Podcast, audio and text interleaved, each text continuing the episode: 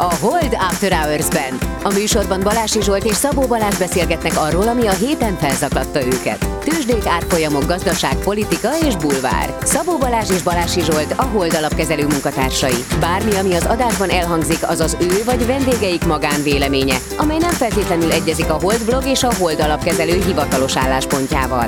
A műsor szórakoztató céllal készült, befektetési döntések alapjául nem kíván szolgálni. A Hold alapkezelő ügyfelei és alkalmazottai egyaránt rendelkezhetnek pozíciókkal az adásban tárgyalt pénzügyi eszközökben. Na hát újra 42 ezer dollár a bitcoin. Dávid, mi szél hozott erre téged? Jó Mindig reggelt, elhitt- sziasztok!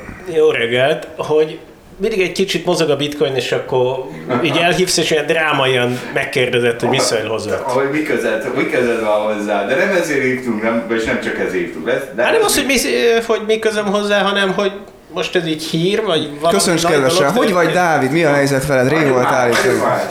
Ja, ja, ja, ja, ezt kérdezi, minden oké. Okay. Nem, sokkal jobb izék vannak itt, témák vannak itt. Hogy akartok egy kicsit csacsogni? Persze, képzeljétek, ma van a szülinapom. Boldog szülinapot Köszönöm. Dávid Köszönöm. legszebb Tessék, csacsogjuk. Öltözött ennek alkalmával. Igen. Ja igen, én is direkt nem vettem most inget, hogy tudtam, hogy Dávid jön, és akkor gondoltam, hogy ó, de jó, vissza a régi időkben. Hogy kontrasztos legyen. Nem akartam túlöltözni magam. Az én trikomra meg az van írva, hogy nothing is something worth doing. Csak mondom. Várjál, még át kell gondolni Igen, itt, hogy ennek. A semmi az valami olyan, amit érdemes csinálni. Na, de ez jó nagy hülyeség. Nem, ez Nem, nagyon ez jó. így van. Én, én hiszek ebben, csak nem csinálom.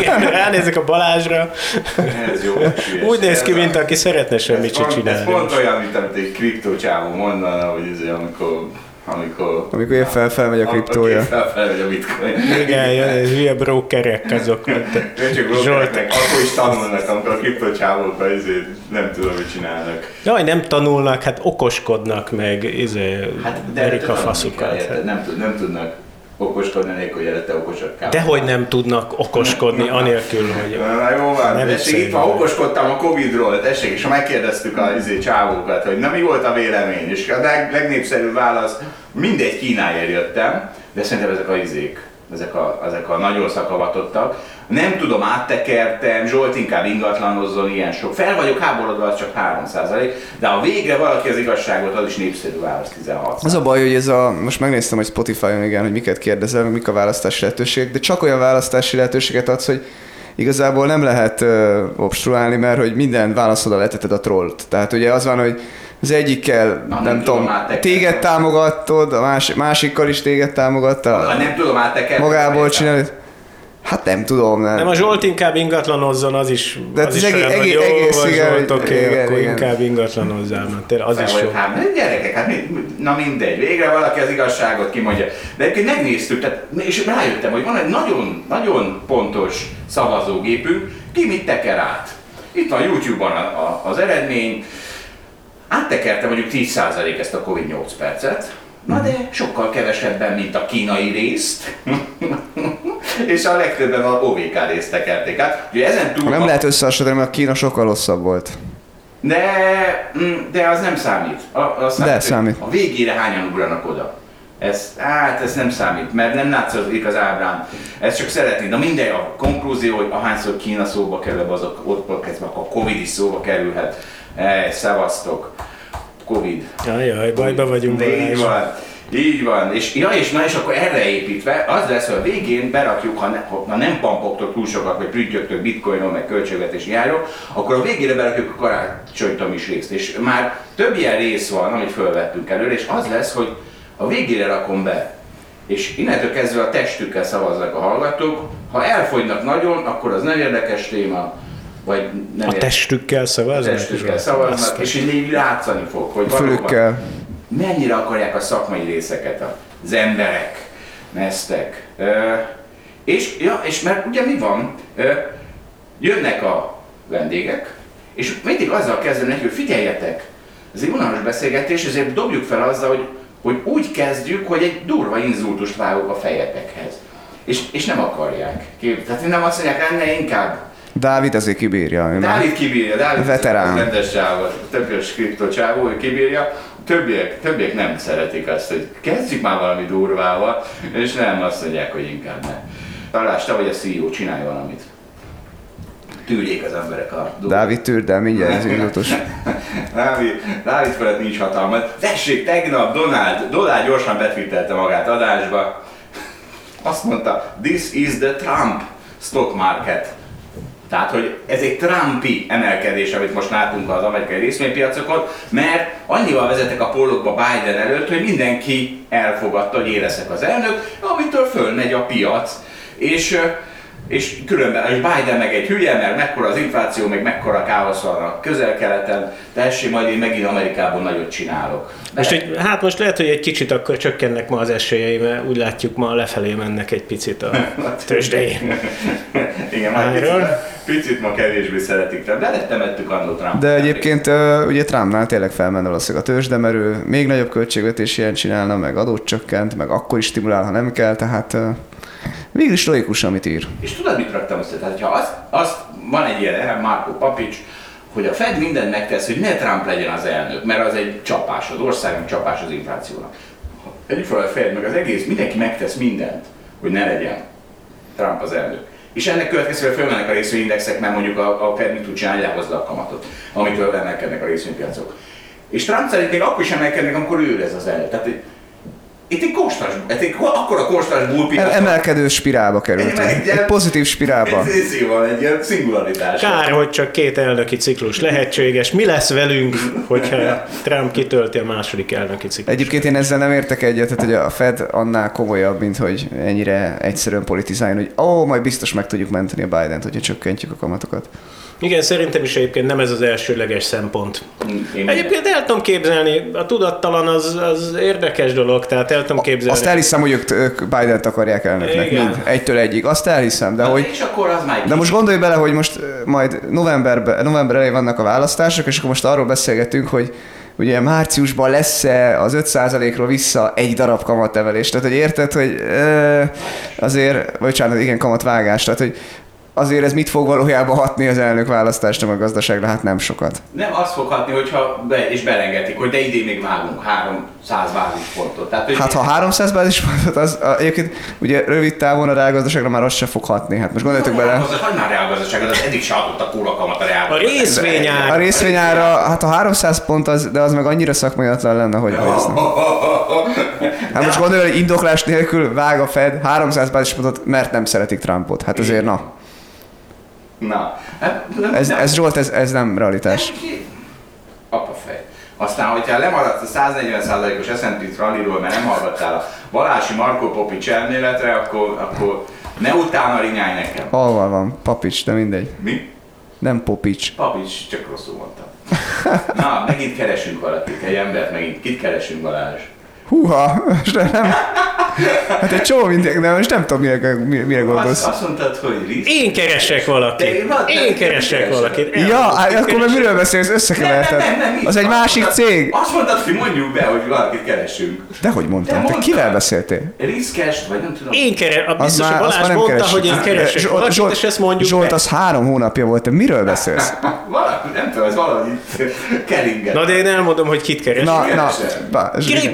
Kriptopiaci elemzőt keresünk, aki okoskodik. aki okoskodik, bizony valaki okoskodósabb, de hogy mi azt szeretnénk, és ugye mi már azért Holdról némileg leváltunk, és nagyon köszönöm a lehetőséget, hogy ezt itt elmondhatom, hogy hát mi egy kripto befektetési alapot üzemeltetünk, egy hedge fundot, és azt gondoljuk, hogy ideje lenne bővíteni ezt a csapatot, és olyan embert vagy embereket keresünk, akik leginkább a kriptopiacot tudják elemezni. De már legyen tapasztalata, vagy ebben ne legyen tapasztalata, ér- érdeklődő. Hát az valami. Mi a, tudod, Dávid, mi egy ilyen, egy ilyen munkára mi az öt kötelező pont a szívében? Na, Igen. halljuk, hát remélem ez- készültél. Tudjon Igen, ezt, ezt nem gondoltam át.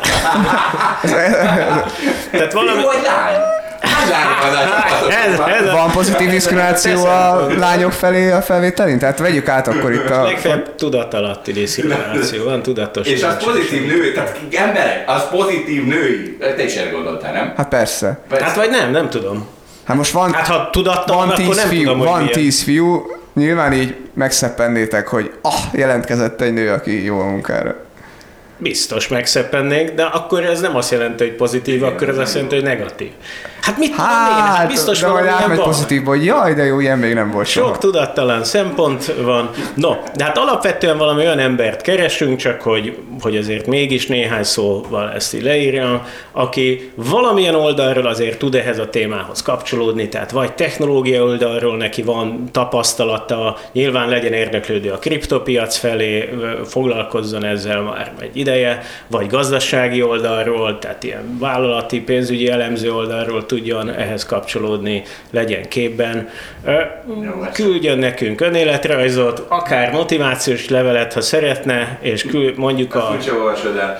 A- hellokukacdecent.hu nem, bocs, hellokukacdecent.net Jézus úristen, ez már kriptoelemzés. Hát ugye ez itt a Decent De a hello az egy jellel vagy kettővel? A Hello az két ellel, de valószínűleg bármilyen... Bárhova elküldheti hozzánk, és akkor Egyébként valószínűleg bármit küld, azt mi meg fogjuk kapni, minden Így van, decent.netes uh, e-mailt van. megkapjuk. De ezt egyébként csak azért mondja Dávid, mert 42 ezer a bitcoin. 10 ezeres bitcoinnál nem ugrálna itt izé.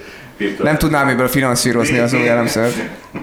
Na, figyeljetek, jaj, és a Force-ban, szerepeltem a Force-ban. Gratulálok! Mindenki uh, vegye meg az újságárusok, nem állj Mi részesedést? Én, én, De várj, még nem jelent meg, mi én kommentem, de, de most volt a kilövés, ma jelent meg, és én kommenteltem végig az adást, majdnem a, a lapot, meglehetősen maliciózusan. És uh, ott durván fel vannak aprítva álmok, és érzelmek, és vágyak. És, És, és hagyták, hogy benne maradjon? Amiket... Szegény főszerkesztő már könyörgött, hogy hagyja van. Köszönjük, elég lesz ennyi komment, köszönjük, köszönjük szépen. Mindenkit lehúztál akkor, ha jól Nem értem. lehúztam, na hát a szokás. Elmondta.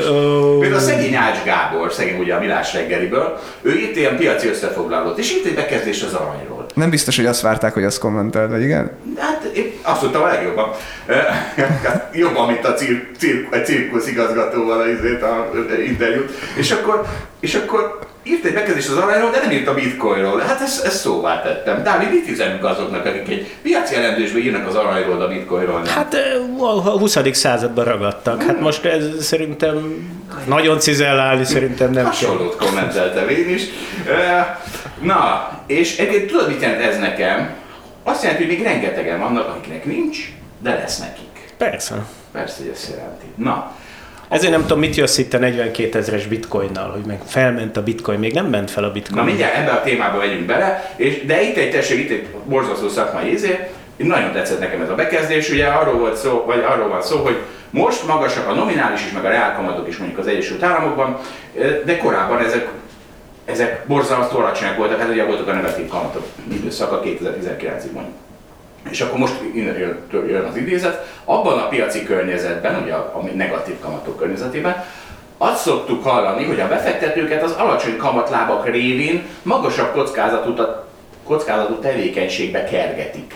Ugyanez volt igaz idős, kisebb időkeretben a Covid után is. De a mai 42 ezer dollár körüli árfolyamon az ultimate tisztán spekulációs eszköz, a bitcoin, feljebb van, mint 2019-ben.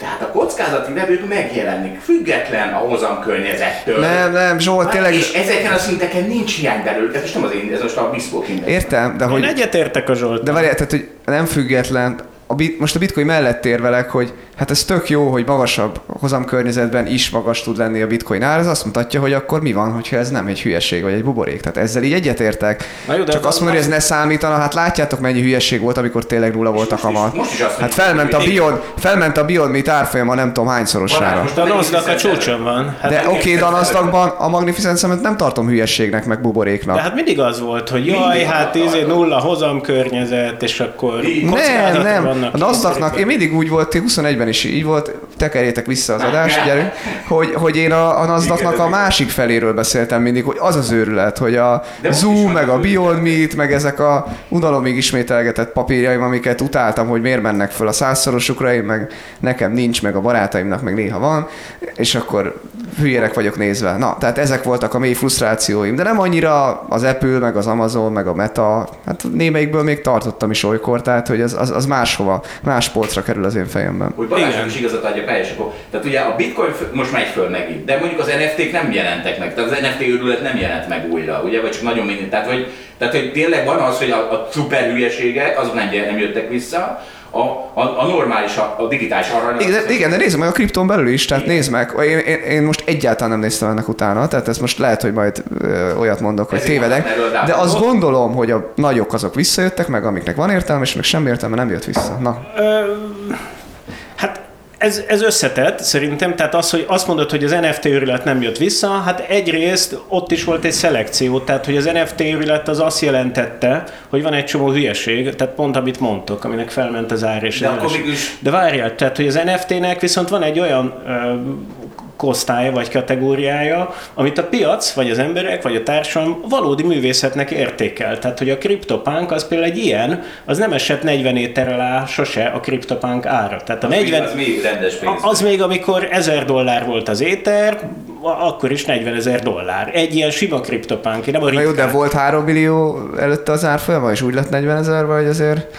Na hát most nem tudom mennyi volt, csak érted, 40 ezer dollár, Jó, de azért tudod, ezek az volt, el- hogy jaj, hát ez egy 24 pixeles hülyeség, ami egyrészt igaz, másrészt viszont a társamnak az az ítélete, hogy nem, ez művészet, vagy valami nagy dolog. Jó, de tehát sok majomnak azért nullázott, gondolom az Sok ára. majomnak nullázott az árfolyam, igen. Csak azt akarom mondani, hogy hogy igen, megtörtént ez a szelekció, csak egy csomó olyan dolog, amire azt gondolnád, hogy na hülyeség, az derül ki róla valamilyen szempontból, legalábbis az emberiség értékítélete az az, hogy ez nem hülyeség, vagy az emberiség értékítélete úgy összességében, hogy hú, basszus, ez kell, ebből csak 10 ezer darab kriptopánk van, 24 pixeles hülyeség, és ez a művészet, és ez nekünk kell. És ez egy érdekes dolog, de hogy ezt el kell fogadjuk, hogy így van. Uh, Meg igen. mit mond egy rendes beár, hogy csak nem, el, nem esett eleget a bitcoin, meg nem estek eleget a Nasdaq, meg nem, mert akkor azok is eltűntek volna. Gondolom én. De, De mondok egy másik példát. Van az FTT token, az az FTX tőzsdének a saját kibocsátású tokenje, az a mielőtt a, a csőd megtörtént volna, akkor az mondjuk 20 dolláron kereskedtek az FTT tokennel. Ennek az ára, mit gondoltok most mennyi? Így most 15 akkor. Nem, azért annyira nem, de hogy nem nulla. Tehát, hogy mondjuk két és fél, azt hiszem. Tehát, hogy, hogy basszus, van egy olyan cég, ami csődbe ment, és akkor az úgy eléggé deklarálva van, hogy az FTT token ezzel, hát érted, ezt a Sam Bankman-Fried ez ilyen saját magának bocsájtotta kvázi ki, és mégis két és fél dollár kereskednek. Jó, hát esett nem tudom, majdnem 90 ot de, de hogy azért nem nullára esett. De ez a Teslával is megesik, meg a Amazonnal is szerintem megesett 2000-ben. Ö, A Teslának van is értelme. Igen, FTX-nek ma már nincs. igen, igen, igen, igen. Na figyeljetek, akkor aminek van értelme, mindjárt visszamegyünk a kriptopiacra, de most egy kicsit, kicsit a boomerek kedvéért Balázs, te készültél infláció, hány százalék Magyarországon az infláció, és a 3 százalékos GDP. Ne, nem, hát csak azt akartam mondani, hogy vegyük már elő azt a kérdést, Na. Hogy az mi az, hogy éves átlagos infláció, meg mi az, hogy év per év infláció. Mert az emberek nem tudják, hogy most 18% az infláció, vagy 5. Teljes káosz van. És, És- ez, és ez engem idegesít. Most ezt ne, mi fejtsük meg nekik? Hát én, meg, én megfejtem nekik, tessék. Tehát Na, ugye az történt, először a matek, aki ért hozzá, tekerjen, ugye Zsolt most már ezt kell mondani, majd megnézzük hányan tekertek. Egyszerűsítsünk. Volt két év itt a múltban, 2022 és 2023. Az egyikben az elején még viszonylag alacsony volt az infláció, mondjuk legyen 5% mondjuk 2022 elején. Ugye melyik infláció? Mindegy. Infláció alatt én azt értem, hogy megnézzük december 31-én, hogy mennyit nőttek az árak előző év december 31-éhez képest. És akkor így indultunk bele, hogy ez mondjuk 5% volt, még 2021 végén. Belementünk 2022-be. Bocs, azt És hiszem, ez azért 2022-t fontos, csak bocs, egy Igen? egy megjegyzés, hogy a prémium állampapírnak is a kamata azt hiszem ehhez van, ugye a dec, dec inflációhoz Igen, van. de Talán. Nem, Igen. pont nem. Nem a dec, dechez Pont nem, Na szerintem. bocs, akkor tök jó, hogy ezt mondom, mert nem. Az pont, a, az pont az éves átlagoshoz van. Régebben ez volt, azt viszont el tudom mondani biztos. Szerintem az éves átlagoshoz van, de ez nagyon kínos, úgyhogy Zsolt, addig nézzed meg, légy szíves. Nem nézem meg, mert, mert úgy a legkínosabb, ha megnézem, és úgyse találom el a választ. Mindegy, hogy mi, hát tudjuk meg. De hát az éves átlagoshoz van kötve, hiszen most, most mondták meg az év végén. Igen, hogy szerint- na, ki Az a rosszul dec Dávid. is lehet. Nem. Nem, nem, Na most már ah, összeomlik megint. Oké. Mint, múlt, héten is, múlt héten is az volt, hogy próbáltuk elmagyarázni, hogy mit jelent az, hogy eurós online vagyonkezelés, meg dolláros, és még a back office is kaptam a kritikát, hogy a Zsolt akkora hülyeséget mondott, hogy még az én jó magyarázatomat is képes volt összezavarni. Nem, a, a Na. eurós, a dolláros és a forintos közt nincs semmi külön. Na, ez egy- Na, elég. Ez, elég na, ez nem igaz, Zsoltot mindenki kapcsol. Zsolt, Zsoltot mindenki kapcsolja. Hogy ne lenne különbség? Na mindegy, tehát akkor minek csináltuk volna, nincs különbség. De mindegy, tehát nem is menjünk bele. Zsolt a legrosszabb marketinges. Na, tehát belementünk 2022-be, és akkor 2022 év végén, amikor 25% volt az infláció, az azt jelentette, hogy előző évhez képest, tehát 22 december 31-én, 21 december 31-éhez képest 25%-ot nőtt az infláció.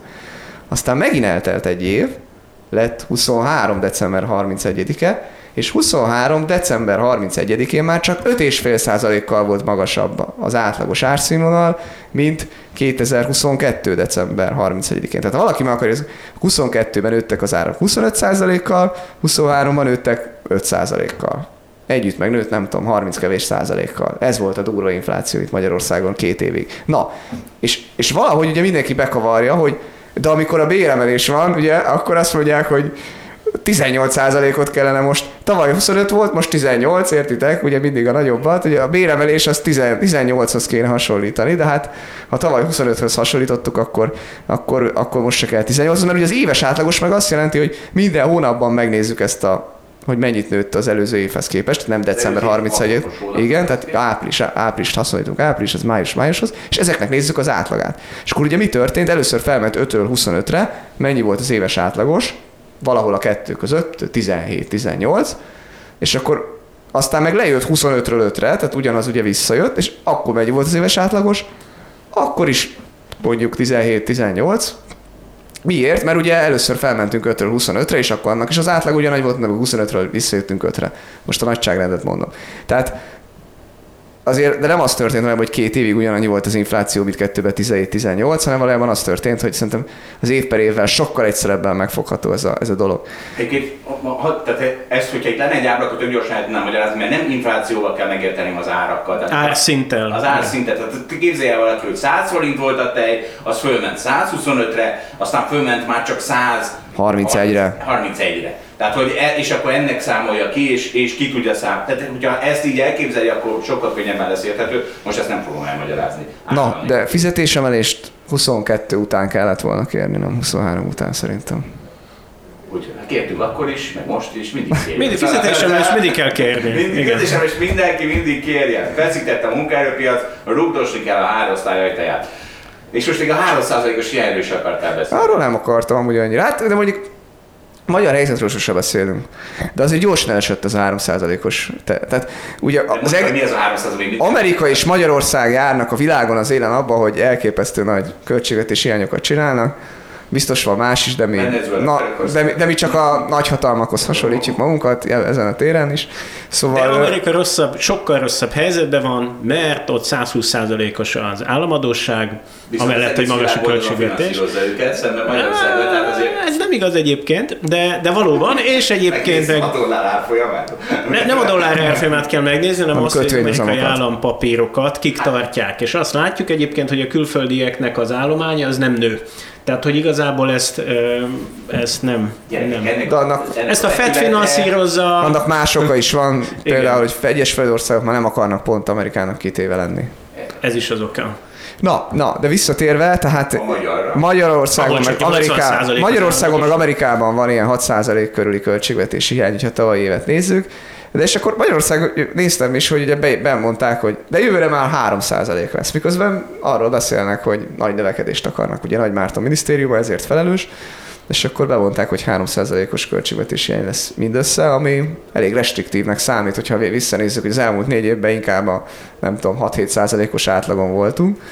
De, Jó, de, nem de, hamar, de hamar, mondta, hamar mondta a Varga Mihály is, hogy Mégse, Mégse lesz. Már január elején, vagy nem, bocsánat, január végén már, már ezt elengedték. Úgyhogy ez gyorsan borult az eredeti terv. Hát figyelj, gazdasági növekedést akarnak csinálni, ez eléggé érezhető, látható, és ezt nem lehet egy megszorító, vagy erősen megszorító költségvetéssel csinálni. Az a baj, az ő fejükben egy gazdaság csak úgy működhet, hogy az állam majd ott ő dirigál. Hát de nem az, hanem van egy magas... Kihagynák ezt a kurva gazdaságot, nagyon jól ellene ez a magyar gazdaság. Figyelj, van egy magas költségvetési hiány. Értem. Hogyha az, annál kisebb költségvetési hiány csinálsz, akkor az azt jelenti, hogy egy megszorítást csinálsz, tehát az kvázi, hogy csak tartod ezt az ugyanezt a magas költségvetési hiányt, akkor vagy semleges. Így van.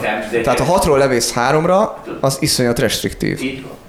De ha az egész kurva gazdaságot béké hagynák, és nem, a, nem, ezek, nem, nem, nem lennénk a korrupciós, összes korrupciós lista élén, akkor, akkor, ez, akkor itt sokkal jobb növekedés lenne. Sokkal De nézzek, még Amerikában is ezzel játszanak. Hát most pont Magyarországtól várod el. De azért Amerika egész jól el van. Tehát ott nincs az, hogy azért aggódnak, hogy jön EU pénz, vagy nem jön EU pénz, elmegy 480 a forint, vagy nem megy el 480. Tehát ott, ott nincsenek ilyen problémák. Tehát Hát pont ezek nincsenek, azért vannak ott is problémák. vannak problémák, de az a kutuk, kutukkal van, a huszikkal vannak a problémák. Na figyeljetek. Figyelj, én bocs, egy kicsit visszagranék Bocsánat, a, a, a husziknak a problémája és Európáé, csak szólok, nem Amerikáé. Csak Amerika oldja meg. Tudod, ott a, ott a tengeren, ott Európába jönnek az árucikkek, nem Amerika felé. Amerika, Amerika felé nem is emelkedtek a, az árak, a szállítási Sőt, hát. Amerikának csak jó, mert hogy, hogyha az olajtankerek nem tudnak átjutni a Suezi csatornán, akkor Na jó, ezt hagyjuk ezt a hagyjuk, hagyjuk De ezt a azt mondd, mert azt mondják, hogy kiidegesítette föl szegény huszikat. Szegény huszik. Ahhoz az inkább az amerikaiaknak volt köze, nem? Tehát érted? Tehát, hogyha valak- valakit hozzá kötsz ehhez, akkor az inkább az Amerika lesz. Ő idegesítette föl. Hát most ez Hát hát ez Izrael, meg. Irán, meg Amerika, Izrael- Na jó, mindegy, tehát hogy, nem, tehát, hogy kinek a problémája. meg Szaudarábia, meg Egyesült Arab Emirátusok. Attól kivel háborúznak? Épp most akar Bálint hívni egy külvölgyi. Én, én, én lesokkolottam, hogy tudjátok Jemenben hányan laknak? 24 millióan. Tippek? Nem, nem, nem tudom, azt tudom, mi az a Jemen. 30 millió fölött. Jemenben laknak a huszik. Csak szólok. Ez egy kerület. Nem, nem, sok huszi van Jemenben. Hogy meglepődtem, hogy azt, ez egy nagyon nagy ország. Meg gondoltam, tudod, hogy biztos ilyen 5 milliós országok vannak, és akkor... Mindenhol sok hallatnak, nem? De Jemen nem egy afrikai ország. Jemen egy közel-keleti ország, Ázsiában van. De majdnem Figyelj. Afrika, nem tévedtés. Tehát azért, azért Ott Afrika szarva, ott összeér majdnem. De na, tehát azt akarom mondani, hogy meglepődtem, hogy annyian laknak ott, mint Mégis azon Szaudarábiában. is meglepődünk, nem, hogy Gázában meglaknak két millióan. Igen, azt már tudtam, mert azt már mindenki tudta. El, el, igen, Az a politika középpontjában van, de Jemen egyáltalán nem volt a politika Figyelj, középpontjában. valahogy, érted, egyrészt a világ lakossága az nagyon meredeken emelkedik, másrészt ugye azt halljuk, hogy a nyugati világban inkább az a probléma, hogy csökken a lakosság. Hát basszus, hát valahol akkor kell szaporodni az emberiségnek, és úgy néz ki, hogy ez például Jemenben történik meg. A De, de közben meg nyilván elképesztően szegény ország, tehát ezért nem tudtuk, hogy ott ilyen sokan vannak. Igen, huszik, mond. Hát, Hát mert, mert na, tehát Szaudarábiának tudod kb. a lakosságát, mert 30-szor akkor a GDP-je, mint a jemenieknek. És jemeniek ugyanannyian vannak, mint a szaudarábiak, az semmit nem tudsz róla. Hallasz a jemeniekről a szaudiakhoz képest? Nyilván nem. Pedig Pedig, nem lőtték az amerikai hajókat, a szaudiak meg mindig. Csak azt szerették volna, hogy halljunk róluk. hát most hall. Most hallunk. Bekerültek a hírekbe. Gratulálunk a husziknak. Na mi van? Egy kicsit csak vissza akartam menni, ez, amit előbb felhoztál, hogy akkor nulla volt, meg negatív volt a reálkamat, és akkor csak ezért voltak magasak az árak, és most meg nem, és most mégiscsak magasak az árak, meg a bitcoin, meg Jó, a Nasdaq. Mondd mondd dolgot. Csak, csak az, hogy ez nem az alacsony kamatok okozzák. Ez a technológia okozza. Tehát az történik, hogy a technológia az kvázi mindent megold, és alakul a newtoni gazdaságtan, igazából a, egyszer kell leprogramozni a dolgokat, és utána azt minden körökre megveszi, tehát hogy az én Gmail-es meg Apple-ös előfizetésem az, az már az egész életemre szólni fog, én folyamatosan adót fizetek, vagy megveszem ezt a szolgáltatást, de ők ezt csak egyszer programozták le, vagy értem persze azt, hogy, hogy, hogy némileg ezt kell frissíteni ezeket a programokat, de hogy ez valami olyasmi, mint amiről így korábban írtam, hogy a newtoni gazdaságtan, ugye én az amellett érveltem, hogy a gazdaság az valójában olyan, mint a fizika, mint a mechanika, hogy Arisztotelés azt gondolta, hogy meglökjük a követ, és az egy idő után megáll saját magától, de akkor Newtonnal kiderült, hogy nem meglökjük a követ, és az valójában, ha nincs hurlódás, akkor az örökké mozogni fog. És én amellett érvelek, hogy a gazdaság az ilyen valójában, hogyha surlódásokat ki tudjuk venni a rendszerből, akkor csak egyszer kell erőfeszítést csinálni ahhoz, hogy egy ilyen örökké értékes valami gazdasági tevékenységet te elvégezzél. És hogy az Apple ezt találta fel, meg a, meg a Microsoft meg a Google ezt találta fel, hogy ezt így hogyan kell csinálni, ezért megy az égbe az áruk, és nem az kamatok miatt. De amúgy az Apple-nek miért? Értem, hogy ott is a szolgáltatás, de hogy, de hogy azért ott a hardware-t ezt mindig meg kell lökni, nem? Igen, igazad van, oké. Okay. Te persze nem a, nem a tökéletes surlódásmentes világot találták fel, ebben egyetértek, kell így lökögetni, meg De dolgoznak azokban a cégekben Egy is. lökéstől már messzire csúsz. Igen, egy lökés. Mi egy iPhone 10X, hát az egy évig csúszik aztán. Ha nekem már mi van, nekem már azt tudom, mi van, és már hány éve Jó, hát nyilván kitalálta azt, azt a módot, hogy, csúszik. hogy, hogy zárja be a usereit a saját tehát, hogy- körülbástyázta hardware-rel is, meg szoftverrel is azt, amit ő megcsinált, vagy a saját világát, és így, így aztán örökké bezárja a usereit. Na, ez, ez a igaz. saját világában. Persze, ez igaz. Mhm. Hát ez örökké majd Jó, oké, biztos majd 50 valami. év múlva itt podcastolgatunk, hogy mi lesz Szerintem a technológia a fő hajtó erről. Én ezzel egyetértek. Na itt egy nem technológiai baromság, tessék, a leltározás során vették észre, rejtés módon eltűnt egy méregdrága bor Párizs egyik történelmi étterméből. A leltározásnál során vették észre, hogy nincs meg a nagyjából 584 millió forint értékű palack. Most kedves Telex, azt hiszem Telex az ára az 584 millió forint, nem az értéke. És ugye De ezt akkor- honnan tudod, hogy simán van rá egy honlap, ami becsül értéket? Mi, mi az, De mi hogy... az, hogy ez érte? Hogy lehet 584 egy bor? Hát annyit adnának érte a Figyelj, én- piacon. Igazából én nem, nem Nem tudom mi az, hogy értéke.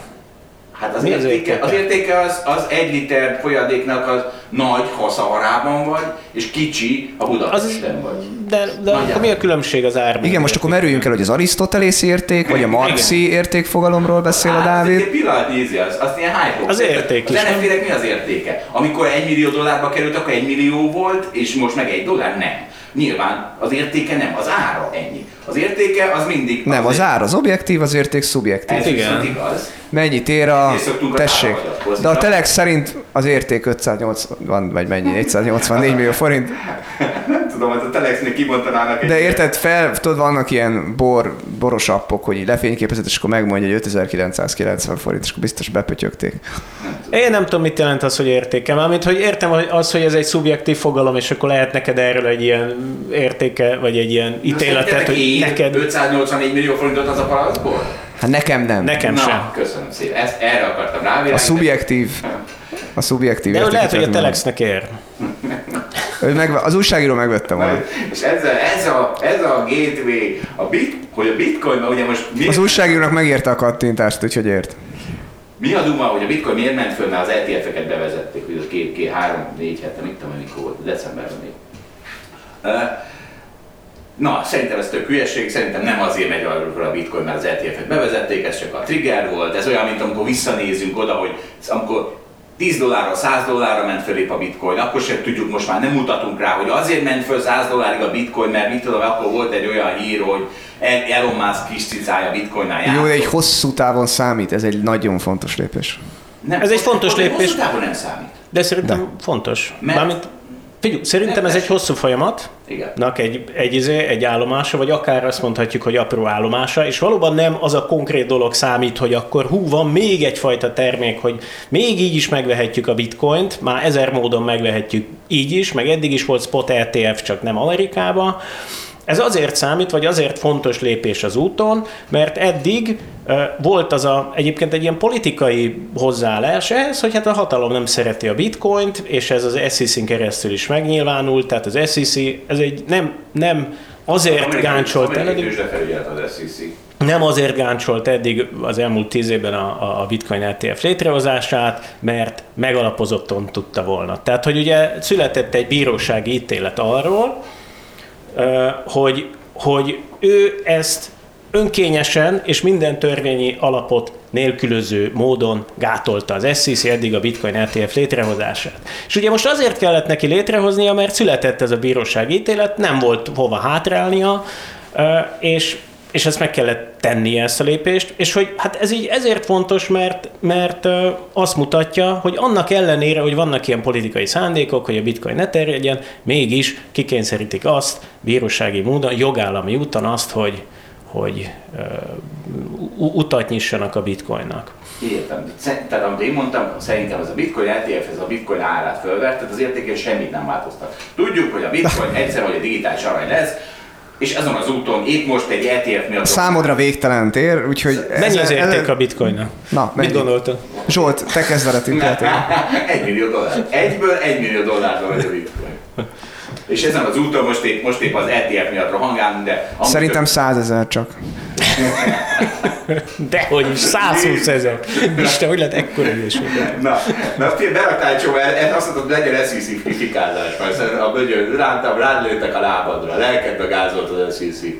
Hát igen, tehát hogy az SEC-nek ugye elvileg egy olyan testületnek kéne lennie, amelyik értéksemleges, tehát nem az alapján dönt, hogy, hogy milyen politikai háttér, szándék van az egész mögött, hanem ő egy piaci felügyelet, amelyik azt mondja, hogy ha a, a törvényi szabályoknak valami megfelel, akkor engedélyezni kell mondjuk egy ilyen spot bitcoin ETF-et, és ez nem történt meg, és egy bíróságnak kellett segbe rúgni ahhoz, hogy ez megtörténjen.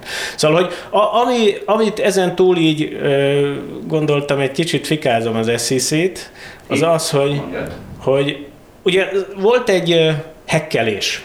Meghekkelték az SEC-nek a Twitter fiókját, és egy nappal korábban kitették azt a posztot, hogy hát akkor jóvá hagytuk a Bitcoin spot ETF-et, biztos sokan hallottak Igen. erről. Mm-hmm.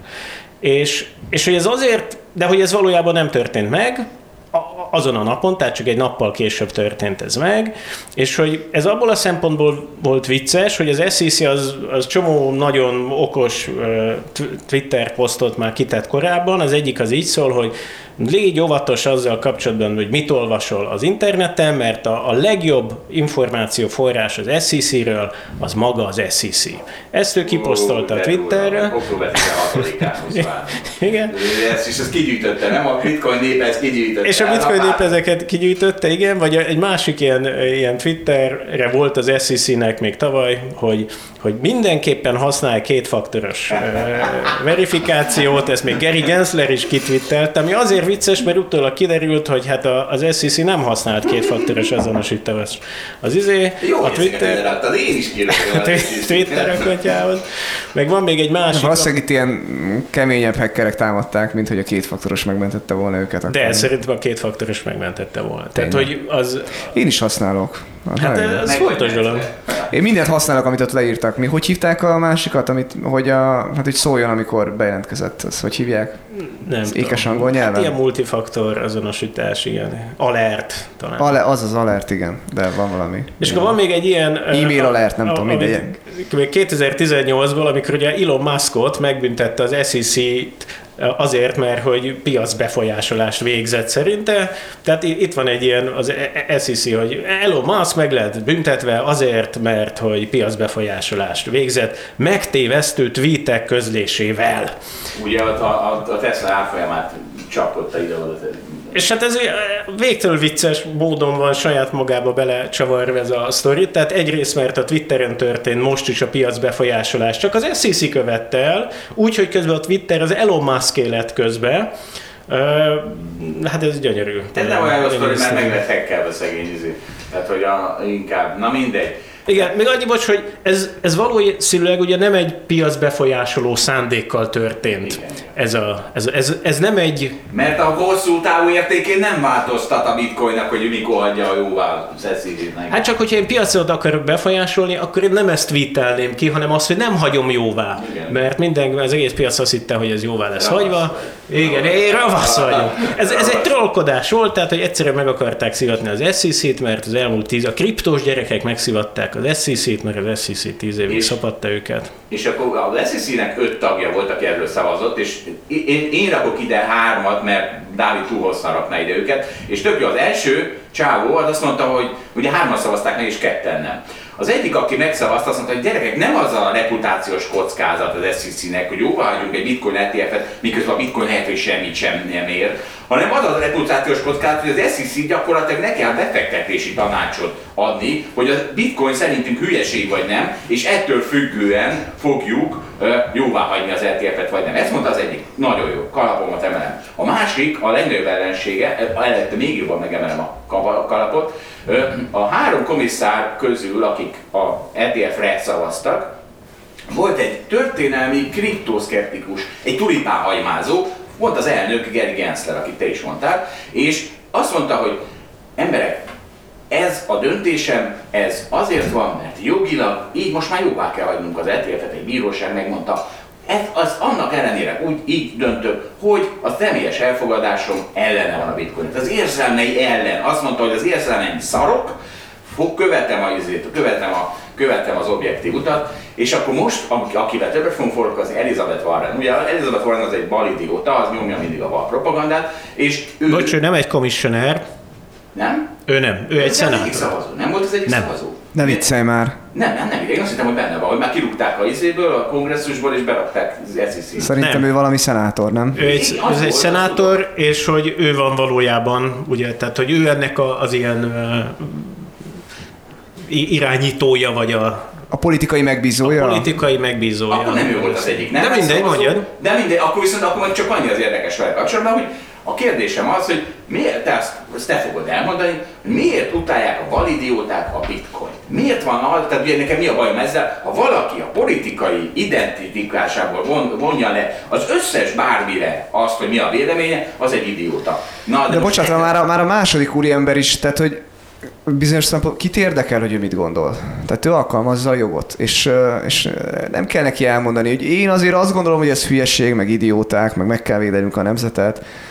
Majd, hogy mondjam, az most miért tesz hozzá, hogy ő mit gondol? Van erről elég nagy társadalmi Figyelj, szerintem ez egy, ez egy színjáték. Tehát, hogy ez, ez a dolog, ezt jóvá kellett hagyni, biztosan a bírósági ítélet után. Tehát olyannyira nyilvánvaló volt ez a per, hogy az SEC nem is fellebbezett az ítélet, uh, ítéletet. Tehát nem volt esély. De figyelj, tehát ők megdumálták, hogy akik ezt ellenzik, de szerintem ez egy fontos dolog, hogy azért a lehet, tehát jó, ezt jóvá kell hagyni, de a lehető legjobb módon azért mutassuk azt, hogy, hogy azért mi ezt így nagyon nem tetszik, és, hogy, és a Geri, és akkor jó, hát akkor a Geri Gensler majd jól megszavazza, hogy ebbe a szerepbe teszteleghessen, és te megemeld a kalapod a Ge- Jó, de Geri- hagyjuk már szabadon. Muszáj volt nekik nekik Azt mondják, hogy elfogadni. miért utálják a baloldalt. Azt megmondom. Jó, hát az egyik ilyen nagyon jövő ér, valószínűleg nem ez a fő ér, de szerintem ez is benne van, ugye a tudatalattiról beszéltünk sokan, hogy Hát azért a, a, a kriptón sokan meggazdagodtak nagyon piszkosul, és hogy ú, ez egy A baloldali... növeli az egyenlőtlenséget. Őket a Balázs is utálja, meg aki a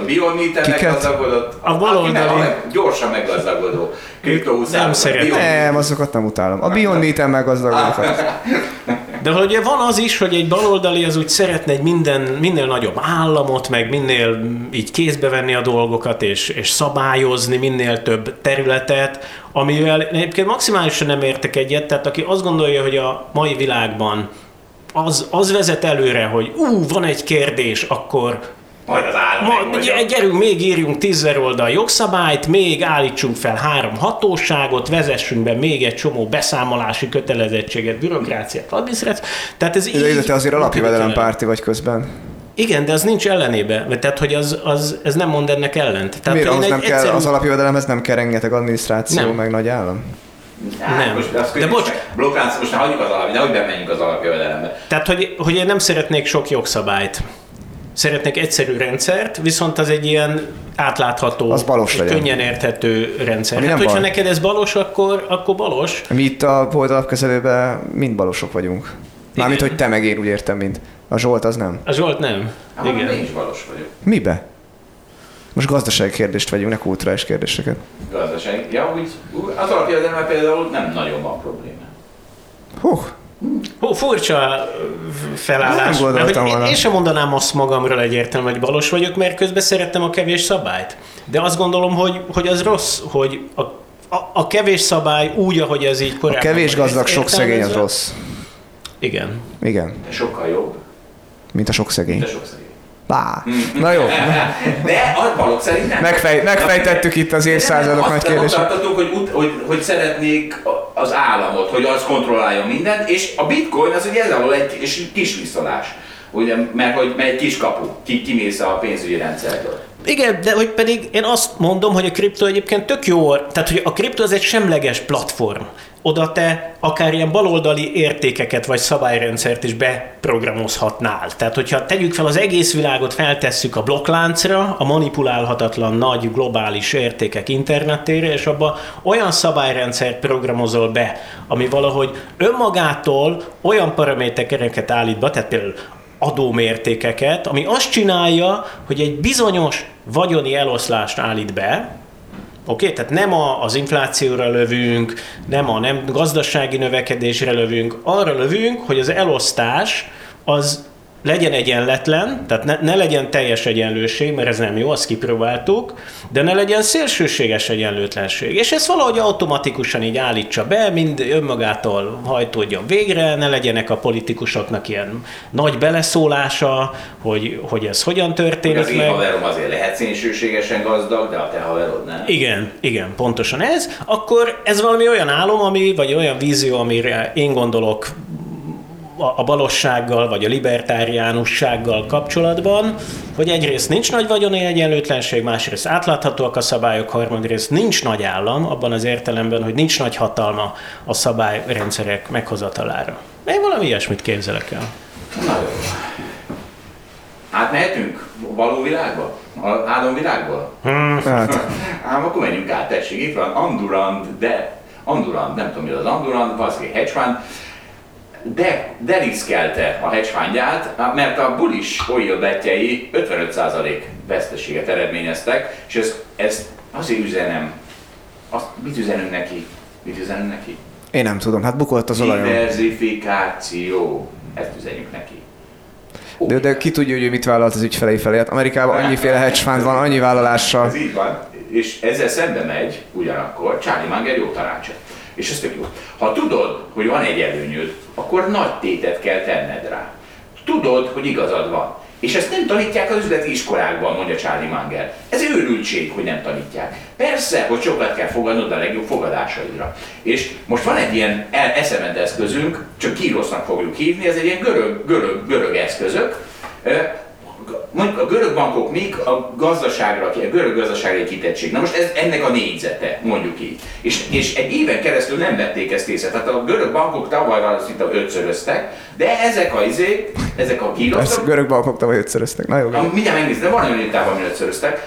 Van, de- Lehet, de nem két- tavaly. lehet, Két év alatt, most majd mindjárt megnézem. Am- Amikor átadom a szót, akkor megnézem. És ezek a gíroszok, ezek nem mentek sehova a tavaly második fél évben. És többször is írtam, hogy gyerekek, e- e- ezek el, el kell indulniuk, és most elindultak. És úgy indultak el, mint a legidiótább magyar kis részvény, 5 percig kereskedik, és fölugrik a 10%-os emelkedési limitre. 5, 5 percig kereskedik, fölugrik a 10%-os emelkedési limitre, és ilyen elképesztő, és kedves görög MNB, el kéne őket engedni, tehát ne legyen 10% az a limit, emelkedjen egy nap 60%-ot, és akkor lassan végre elkezd kitisztulni a piac.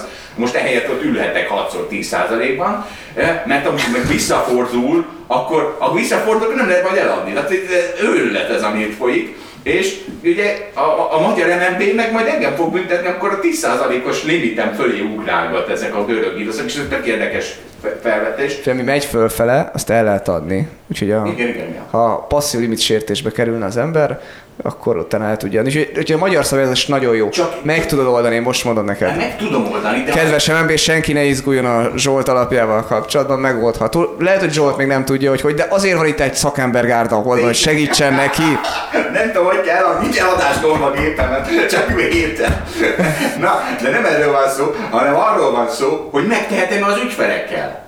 Megtehetem azt az ügyfelekkel, Hogy betartod a törvényeket? 10%, Hogy betartom a törvényeket. Be- megteheted az ügyfelekkel. Én mondom neked. Elszegényíti őket. Hát a, a világ legjobb eszközét kell eladnom valami buta bürokratikus izé miatt. Hát azt megértem. Ugye ez nem buta bürokratikus dolog, hogy mondjuk nem lehet egy eszközben az alapot 100%-a. Akkor ez igaz, hogyha nem, nem vehetsz egyből. Na de az, hogyha fölmegy oda, hát akkor... Akkor is. Hát mert érted, hogy ne tartsd a, azt a riszket tovább. De, de ez nem risk. Ugye ez azért érdekes, mert ez a, igazából az újonnan beszállóknak risk. A többieknek nem risk. Hát, Hát igen, de az fontos. É, va- akkor azt is lehet, hogy becsukom addig az alapot. Nincs úgy beszálló. De hát nekem nincs úgy beszálló, de mindig elveszitek a pénzt, mert túl, túl nagyra nő az alapom. Szóval, hogy, hogy, hogy Figyelj, van itt egyébként, a, azt hiszem a passzív limit sértésnél neked igen. talán 30 napod van. de most, mi, most hagyjuk azt, hogy- Ezért mondom, teljesen jó, normális a szabályozás. Az 60 még- százalékig is. Figyelj még, Hát, 30 De akkor aki újonnan beszáll, 10%-ot megy, az az az alapotban 60%-ban megvesz egy eszközt, és ha az tizedére esik, mert mondjuk illikvid és nem is tud eladni, akkor ő nagyot bukik. Ettől véd a. Beszállóból nagyon kevés van, mondjuk egy- az én esetemben nincs is. Régi beszálló. Most azt a törvény nem tudhatja, hogy a te alapodban hát hány beszálló van. Nagyon, na, sokat kell itt. Jó, hát kérdés, hogy mennyire kell védeni a, befe- a szegény befektetőket. Ez is kérdés. Nekem is mindig kérdés, de hát értem, ezek a magyar befektetési alapok, a kisbefektetők is hozzáférhetnek, és valahogy az a szemlélet, hogy jaj, csak hogy nehogy valami nagyon nagy baj uh, legyen ebből, Hát ez a mert baj. akkor mennek tüntetni. De nem olyan durvák ezek a szabályok. Ez az állami szabályozással. hogy Meg van egy- több ilyen gírosz papír, úgyhogy az is számít. Igen, Hát van ennek előnye is persze, szóval, hogy ezzel visszaéltek sokszor a történelem folyamán, hát ez mindig egy ilyen, hú, hát akkor most mi legyen, mennyire szabályozzunk, vagy mennyire, ez mindig nehéz kérdés. Mindig az előző háborút akarjuk megnyerni, ez a baj. Igen, bár itt nem tudom melyik háború. Mikor volt az, hogy valaki azon bukott, hogy a túlkozta? Presszor háború. Eh, Itt az hedge fundodnál a olajjal. Így van. Azt akarják megoldani, de hát itt nem az, hogy... Amúgy én sose értem, amikor valaki egy ilyen rövid távú, egy darab makrótrédre felrakja a pénzének nagy hányadát, mert nagyon biztos benne. Azt sose értettem. Igen, ez furcsa. Ö, az nehéz, igen. De Nehéz egyébként- kenyér, igaz, Dávid? Igen, igen. Te felrakod a bitcoinra, meg az ételre. Én- oda a nagy tétet rakok, mert igen, pontosan az, ami... Uh, De nem rövid távon, te sem. Mond. Nem tehát, nem, tehát nem azt csinálod, hogy, mert ez a durva, hogy ő azt mondja, hogy Tőkátételesen. hogy tőkeátétellel, mit tudom én, Igen, két hónap alatt tudom, hogy fel fog menni az olajár, azt mondja. Tehát szerintem ez, ez, ez durva. Abszolút. Igen, de hogy valahogy ennek a diversifikációnak, vagy hogy ez a fontos szabály, ez igazából ugye arra szolgál, hogy ne bazd el a vagyonodat ö, egy, egy hülyeségen. Ö, Három hülyeségem van. Egy gírosszal, három gírosszal. három, három, igen, tehát hogy három hülyeséget kisebb eséllyel követsz el, mint egyet, tehát hogy ez mindenképpen egy létező dolog, de hogy ugye, hogy Manger mondja, hogy, hogy te, ha valamit nagyon ö, megvizsgálsz, nagyon alapos, tehát biztos vagy benne, hogy valami történni fog, akkor viszont tegyél nagyot tényleg, és, és hogy az nehéz, tehát hogy a, a való életben ilyen ritkán van, sőt, keveseknek van, hogy valamit olyan alaposan meg tud vizsgálni, hogy, hogy abban úgy elég biztos lesz. Nekem egyébként az a feelingem a, a bitcoinnal meg az étterrel kapcsolatban, hogy ez, szóval nekem ez valamennyire ilyen, Ö, hogy az nagyon sok rétű, tehát hogy ennek ilyen gazdasági, társadalmi, technológiai kérdés se van, és szerintem én ezeket úgy mind elég alaposan körbejártam. Mielőtt úgy, gondol, úgy döntöttem, hogy viszonylag nagy tétet teszek ezekre az eszközökre. Szóval szerintem ilyen létezik, és ahogy most a, a, a hogy hívják a, a Mangerék cégét? Berkshire a Hathaway. Berkshire Hathaway, ott is mondjuk az Apple-ben hát egy marha nagy részük van. Tehát, hogy, hogy tök, tökre nem, nem igaz az, hogy... NBA eladhatná velük, a szak. Az biztos. Igen. Meg úgy eladhatná, hogy meg lennének cseszve. Szerintem a lóvéjuk harmada, vagy nem? Tehát, hogy valami nagyon nagy És pénz. azért, mert oda nő, hát nem ők azért vásárolnak. Magyarországon passzív limit sértésben lennének, mondjuk így. Igen, így van. És úgy a lóvéjuk harmada, hogy talán egy másik harmada az nincs befektetve, és akkor igazából a befektetett, vagy, vagy hát ugye csak államkötvényben van. Ja, szóval, hogy szerintem ez ugye attól véd ez a diversifikációs dolog, hogy, hogy alapvetően te így, így ne, ne, ne nullázz le magad. De egyébként szerintem Normál körülmények között. valójában, mivel a Berkshire az egy, ugye egy tőzsdén forgó cég, ami tulajdon a másik cégeket Magyarországon arra sem vonatkoznak szabályok. Tehát nem egy nyílt végű alap. Igen. Tehát a, jogilag ők tök más csinálnak, mint mondjuk a Zsolt alapja, ezért ott a passzív ügysértés sem állna fenn Magyarországon sem. Ha nyílt végű alapjuk lenne, akkor lenne passzív ügysértés. Lehet az Amerikában is az lenne, ezt nem tudjuk. Hát ott valószínűleg lazábbak Valószínűleg a szabályok, lazábbak ugye hedge- vannak, amik Azt csinálnak, amit akar. Úgy égetik el az ügyfelek pénzét, Igen. hogy akarják. Na, itt az 55%-os bukó, tessék. Én meg aggódhatok a izé miatt, a gyrosz 10%-os limite miatt. Egyébként a görög bankot megnéztem, mondjuk, hogy hogyha 22 óta emelkedtek 150-170 százalék. Hát akkor a hatszorozó azért nem A volt meg. 2020 óta meg 8 szoroztak. Tehát, Hát a legalja, igen. igen, igen. Az, az egy érdekes dolog egyébként itt a Manger jó tanácsával kapcsolatban, hogy ugye ő meg pont a, nagy, a bitcoinnak a nagy izéje, fikázója. Ő már meghalt, tudod, tehát hogy ő, ő az, aki meghalt. Tudom, meghalt Jó. egy Jó, ez hónapja, nem vagy két hónapja, igen. Nem, ez nem, ezzel nem beszélünk. Egyébként majd Csertómival beszélgettünk róla, az, az két hét múlva rakjuk ki azt az ásod, nagyon jó lesz. Na, na és akkor gyorsan, amíg, amíg az eszemben van, most meg is nézem, hogy kiraktuk-e már. Tehát, hogy lesz, lesz így a Hold After Hours podcast csatornáján is egy másik beszélgetés, amit Csóka Attila és Sós Petri csinál bizalmi vagyonkezelésről. Az nem Hold After Hours lesz, senki eh, ne azt, senki ne várjon bukóságokat abban a beszélgetésen, illedelmes beszélgetés lesz a bizalmi vagyonkezelésről megjelenik majd. Majd mondd el az elején is, Annak az adásnak Azt nem ugyanezt. hiszem, hogy odenged meg. az egy illedemes beszélgetés, annak nem mondhatom el az elején ezt. Na, ezt itt mondom el azoknak, akik majd, majd azt látják. Na, figyeljetek, és akkor tessék, itt van. Itt egy nagyon jó 444 cikk. Hülyék-e a választók, ha az alapján szavaznak, hogy valaki lehülyézte őket? Én, én, erős, erős hatását, most felolvasok bele három bekezdést, ami nekem érdekes, aztán ne, nem, elkezdünk róla beszélni. Tessék, itt van egy állítás, a racionális, a racionális tudatlanság fogalmára is, ami kb. annyit tesz, hogy ha a megszerzett információ várható értékét meghaladja a hozzájutáshoz befektetett idő és energia, az emberek inkább meg se szerzik az információt. Az én üzenetem, hogy csak akkor ne szóljanak bele a témába. Tehát, hogyha, tehát van ilyen, hogy racionálisan nem informálódok. Én se, én se informálódok, hogy hogy működik a tévé, mert leszarom, csak utána nem akarom megszerelni. Hát azért csomóról, csomó dologról jól elmondod a véleményedet, hogy az Abszolút, hogy van, ami, értem, amiről... azokat Dehogy érted, de Zsolt, dehogy érted. mi mondja egy valamit, nem érted. Zsolt, te vagy ennek igen a csúcsa. Igen, a dolgokról is beszélsz, amihez nem értesz. Ah, én még ilyet nem találtam. De Klímaváltozás, nekem tudod? egyébként pont ez, ez itt, mit tudom én, egy ilyen befektetési cégnél, vagy a hold alapkező, hát ez megy, hát úgy megy a pofázás, meg az okoskodás folyamatosan az ilyen dolgok. Na most Dávidból kijött valami frusztráció. Tényleg. Á, Miről? Miről? Azt gondolják itt, hogy a bitcoin nem Hát is el ér kell venni annyit? egy agyviharra és végighallgatni, hát végig erről. Na és mondja, na gyerünk, Mondj tessék. egy mondj konkrétumot. Igen, igen. Ne dumáljál itt nekünk. Ja, és ugye az dumálom. lesz, az lesz egyébként, hogy ahol az érzelmek bejönnek bitcoin, na ott valóban tök hülyeségeket mondatok Balázs, ez így van, de... Most pont én, na mindegy. hát most... Én felelek, én felelek az, én képviselem az egész holdat Mert most, ugye? mindjárt rávegyünk el az érzelmek Na, dolgokra. de mondja, Dávid, miért? De most a technológiáról beszélsz? Vagy mindenről? Az égvilágon? Jó, akkor csak egy példa, Tessék. a Móri Zani elmondja, ez egy kedvenc ábrája, hogy megmutatja, hogy hosszú távon csak a, az érték számít, vagy egy érték value alakú, be, a value, a value számít. Igen, igen.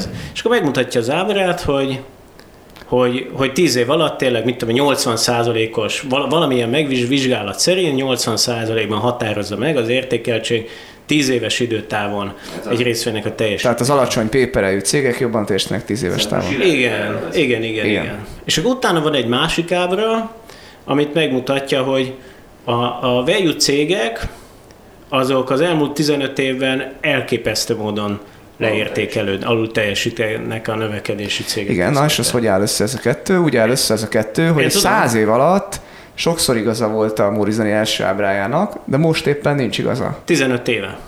Igen. Egyébként szerintem nem így áll össze ez a dolog. Tehát szerintem az, az ami a, a, a value céges ábra is szerintem 87-től, vagy valami a 80-as évektől kezdve nézi ezeket a dolgokat.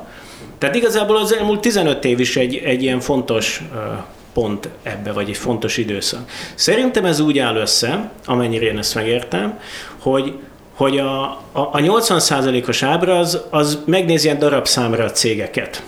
És akkor azt látja, vagy azt lehet abból látni, hogy megnézzünk 100 céget, az 50 value, meg az 50 gross cég, és akkor tényleg az 50 value cég az úgy viszonylag jól teljesít, és a, a, a, az 50 gross cégből pedig 45 az hú, az nagyon szarul teljesített.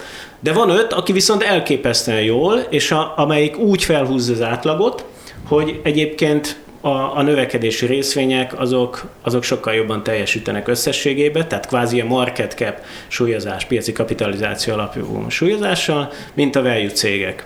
Tehát, hogy szerintem, szerintem ez, ez történik, de hogy ez, ez egy összetettebb kép ahhoz az ilyen egyszerűsített üzenethez képest, hogy ja, hát a value számít, és csak az számít. Ez egyik kritikám. A másik kritikám Jó, az de bocsánat, tehát, hogy, csak, hogy most a- bonyolult ez a kritika. De ne, ne, ne, tehát, hogy azért senki nem gondolja itt sem, hogy csak a value számít. Értem, Hát hogy a... Itt ebben a cégben ez megy. Ez, ez, ez van de nyomva. ez nem, tehát... Nem. Ez a Dávid olyan, mintha nagyon, hogy mondjam, dogmatikusan hinnénk ebben, tehát hogy azért ez ennél szofisztikáltabban van bizonyítva, és leírtad itt a oldalat közelőben. Dávid, mondjam el, a value az egy olyan hátszél, egy nem túl erős hátszél, ami folyton fúj. És amikor lesz az időpont, De- amikor nem, nincs túl nagy szembeszél, akkor ki tud jönni, és mi azt mondjuk, vagyis Daniék azt mondják, hogy nem tudjuk megmondani, hogy mikor, a többi szél mikor, hogy fog fújni, mi erre az egy biztos hátszélre ráülünk, és ez egy jó hozamot fog biztosítani hosszú távon. Ennyi az állítás, és oké, hogyha ez az állítás, akkor oké. na, De ez Én nem állítás. ezt hallom. Hát, de mert ugrasz, mert te, ilyen, mert te így ugrasz, a, ugrasz ezekre a dolgokra, Dávid. Beengedted az érzelmeidet, Dávid, ahol semmi eljut. Tessék, próbálj, de folytatom a négy vagy akarsz meg mondani ezt? Hát csak annyi, hogy, tehát, hogy, hogy olyan ö, e, ilyen kvázi pontszerű eseményeket nézve, amikor valami nagy dolog, vagy valami nagy változás történik, hogy ez- e- e- szintén ez a nem tudom, ilyen gondolkozás, vagy gondolkodásmód kihagyja ezeket, a, ezeket a, az eseményeket. És hogy nekem az a vélemény, hogy nagyon-nagyon fontos nézni azt, hogy mondjuk milyen esélye van annak, hogy valami fajta ilyen radikális változás történik, vagy valami nagy dolog történik. Mert az egyszerűen ennek az állításnak az erejét, hogy, hogy itt a value számít, ez csökkenti. Így van, radikálisan így van. Aha, csökkenti. így van. És hogy, na mindegy, tehát hogy ez a másik kritikám, hogy valahogy ez, ez, ez sincs kidomborítva mondjuk ez a rész. Ne, szerintem is sok minden is kidomborítva, és amikor ezeket kidomborítom, akkor Balázs ideges lesz, hogy izé, hogy nagyon szakmaiatlan. De most, fú, most az észjövetosan összemostok dolgokat. Tehát a Dávid elmondott egy tök jogos kritikát, te valami tök másról beszélsz. Tehát, hogy, Érzelmekkel van abban, mindjárt rájuk megy. tehát mindenki a frusztrációit nyomja, én csak nézek. De nem, nem tehát a Dávidnak visszatérve, hogy ez a pont, és én ezt, ezt osztom. Ugye itt az van, hogy amikor valami ennyire nehéz kérdés van, hogy most, most tényleg megváltozott valami nagyon, akkor ugye az a válasz sokszor, hogy kerüljük el ezt a kérdést. Igen. Ö, mert hogy tudok olyan univerzumot találni a világban, ahol ezt a kérdést nem kell megválaszolnom a jóhozamhoz. Zsolt gírosz papírjait, akkor maradjunk itt, mondjuk bankokhoz kötődő, meg görög, gazdaság, görög makrogazdasághoz kötődő kérdés, nem kell megválaszolnod, hogy az Amerikában az AI az három vagy hat év alatt reformál meg valami nagyon fontosat, mert, mert nem fog számítani. Tehát akkor most miért nem mondhatja a Zsolt azt, hogy ezt elkerüli? Erre Dávid azt válaszolná, még jó, hogy ő a vendég, de megmondom helyette, mit válaszolna, ugye az érve, hogy de egyre kisebb az a világ, ahol a technológia nem hat, és ahol könnyű elkerülni, könnyű kikerülni a technológiai kérdését. Ebbe ezt osztom, de egyébként az elmúlt három-négy év, az pont azt mutatta, hogy voltak ezek az utált papírok, bank és energia, meg van egy csomó másik, hogy biztosító, meg telekommunikáció, ami megint csak nem, nem pusztul el, vagy nem tudom, tehát nem, nem a halál szélén vannak ezek az iparágak, de hogy nem a legszexibb iparágak. És azért ezekkel lehetett pénzt keresni, lehet rajtuk gondolkodni, működött a fundamentum. Tehát azért egy csomó dolog azt mutatja, hogy még azért működött, és érdemi pénzt is lehetett velük keresni. Úgyhogy igaza van Dávidnak, de hogy, hogy a technológia nagyon felülírat valamit, de azért, azért egy kicsit, hogy mondjam, abszolút beszélsz erről, és azért ez nem ennyire Jó, de azért tegyük helyzet. hozzá, hogy igen, és előtte három-négy évig, meg egy nagyon más világ volt. Igen, három-négy évig meg nem működtek Igen. ezek a energia. hagyjuk már ezeket a rövid távokat. Tehát tudod, a bitcoin is hol esik, hol emelkedik, de aztán 1 millió dollár lesz. Igen. Jó, de Ezt azért, mondom, a, hát ezt azért a mondom, pont energia ezt mondom. cég az nem biztos, hogy hol esik, hol emelkedik, aztán egy millió dollár lesz, tehát hogy Most ez volt vele. Hol esett, hol emelkedett, aztán csak kijött belőle a value. Tehát, hogy érted? Tehát, hogy igen, de akkor ugye el kell adni, stb. Tehát ugye nem azt mondjuk, hogy az a végtelenbe tart. nem. Én mondjuk a bitcoinban sem mondom, Bitcoin-ra én az csak a. Én Dávid, egy maximum. dollárt mondtam, nem. Nem, a Dávid sem mond végtelen. Hova tart? Hova tart? Nem, mond, Nem tudom, nem mondod. Majd nem úgy kérjük, hogy ilyen amerikai nominális GDP arányosan majd mondja egy Nekem számot. nagyon jó érzés a vagyonom egy részét nem bankba tartani. Hú, ez nagyon jó érzés. Na, Lehúzom. Dávid az egyetlen, aki fél a bankoktól, meg a, meg a fettől. Péter, mert most egy nagyon jó mondat, amire, na, amire tudunk relételni. Az élet legtöbb területén ugyanígy áll a dolog. A széles körű tájékozottság kevés karrier lehetőséget kíván, és ezek anyagilag nem is a legkifizetődőbbek, a mindennapi életben pedig kevés tájékoz, kevés, pedig kevésbé tájékozottan is el lehet boldogulni. Sok választó semmit nem tud, de a többiek is alapvetően alacsony vagy részlegesen tájékozottak. A kis értékhozadék miatt pedig nehéz rávenni őket arra, hogy legyenek tájékozottabbak, Emiatt jobban hatnak a cső, cső egyszerű politikai üzenetek és kevésbé hatékonyak a hosszú okos okfejtések. És ebből minket az érdekel, engem ebből az érdekelt, hogy ez a mi szakmánk, ezért kurva nagy állás. Mert, ne- mert itt az elég jól fizet, hogy tájékozott vagy a világ dolgaival, tehát itt, itt megéri a generalistának lenni, hogy nem egy, nem izé én vagyok a legjobb fogorvos a kerületben, és akkor csak a fogokhoz értek, hanem, hanem minden azon a szakmán belül is van generalista, meg specialista. Na, még azon túl is tovább is Van, aki csak bölcsességfalakat vesz ki, érted? Szerintem ilyen már nincs azért. Jó, szerintem Biztos, egyébként nem arról szól a mi szakmám, hogy, tehát ah- ahogy kell, az, a, az, tiéd, mert te bitcoinnal foglalkozol, a miénk arról. az előzőre reagálva, hogy a mi szakmánk nem arról szól, hogy mindent kibaszott alaposan megértünk. De sokkal több mindent, Tehát amit itt, mi, az lehet, de hogy amit itt a, a Hold alapkezelővel kapcsolatban én kritikát az előbb ö, felhoztam, itt nem azt láttam, hogy hú, itt marha alaposan megértik a dolgokat, tehát nem erről van szó. Megérteni. Igen, de ez jó. Tehát én most nem kritikál akarok az előzővel ellentétben megfogalmazni, éppen dicsérni szeretném Én a hold alapkezelőt, vagy ez azért.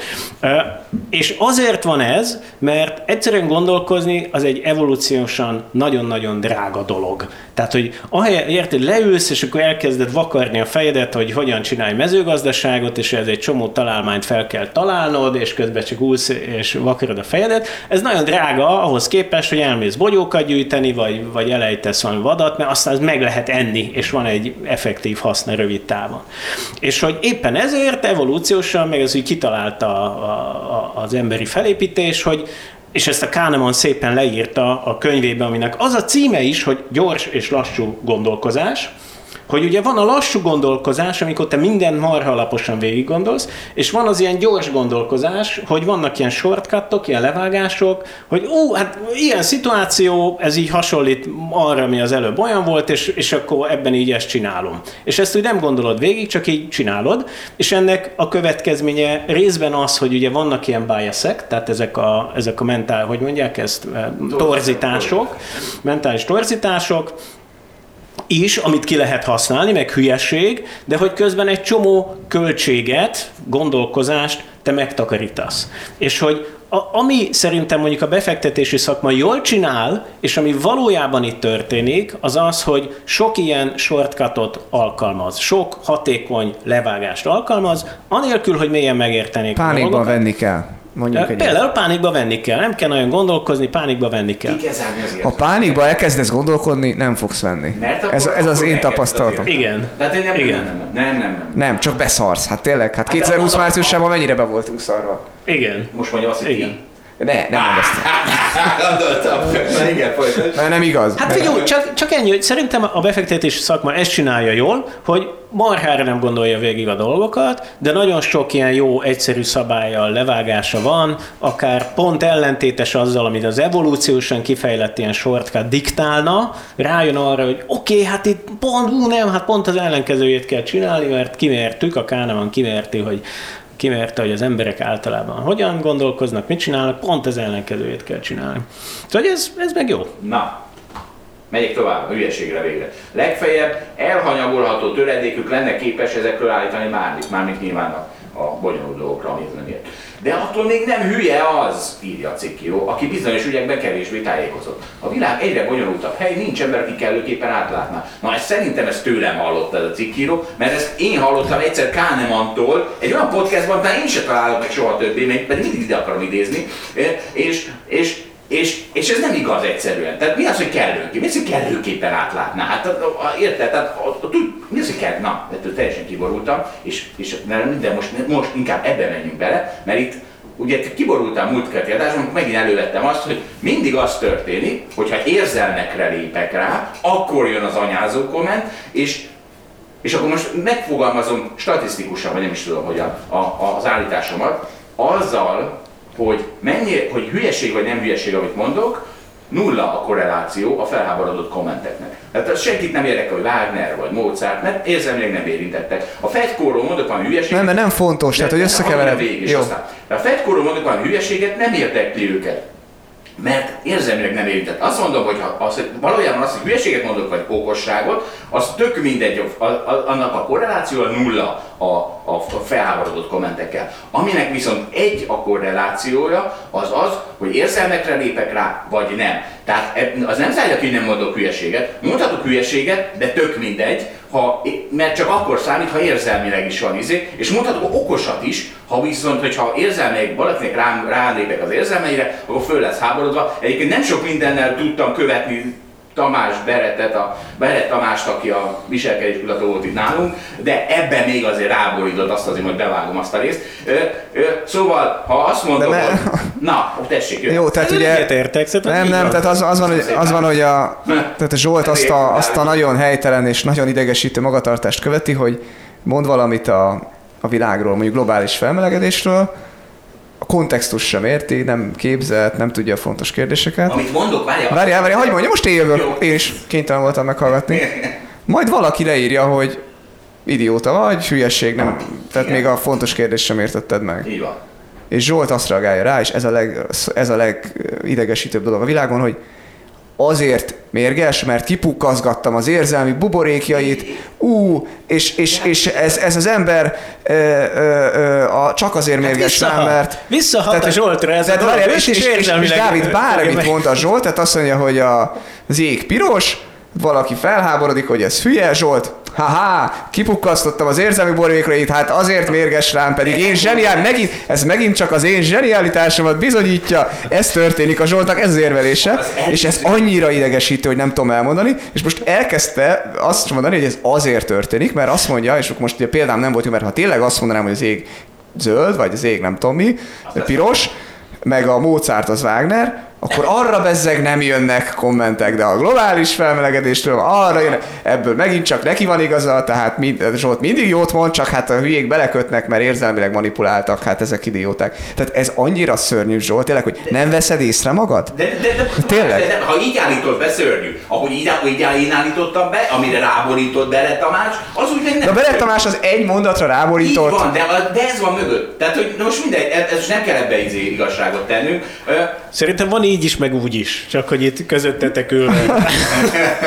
Na jó, Hát de- van így is, meg persze, tehát van olyan, hogy valaki tényleg a Zsolt ö, valami jóra világít, tehát van olyan is, nem azt akarom, hogy nincs, csak azt, hogy a Zsolt, hogy mondjam, De figyelj, dogmatikusan azt mondja, hogy ő, és Zsolt azt, hogy nem mondok hülyeséget, mert én mindig átgondolom, mit mondok, meg ilyen, ilyen Balázs, izék, ez a visszahatás, Hogy lehet ilyet hogy mondani? A, a hallgató kommentje visszahat a szegény Zsolt érzelmeire, aki egy érzelmi reakciót ad, és Ugye, ilyen szélsőségesen Eldöntöm, reagál. eldöntöm ezt a témát.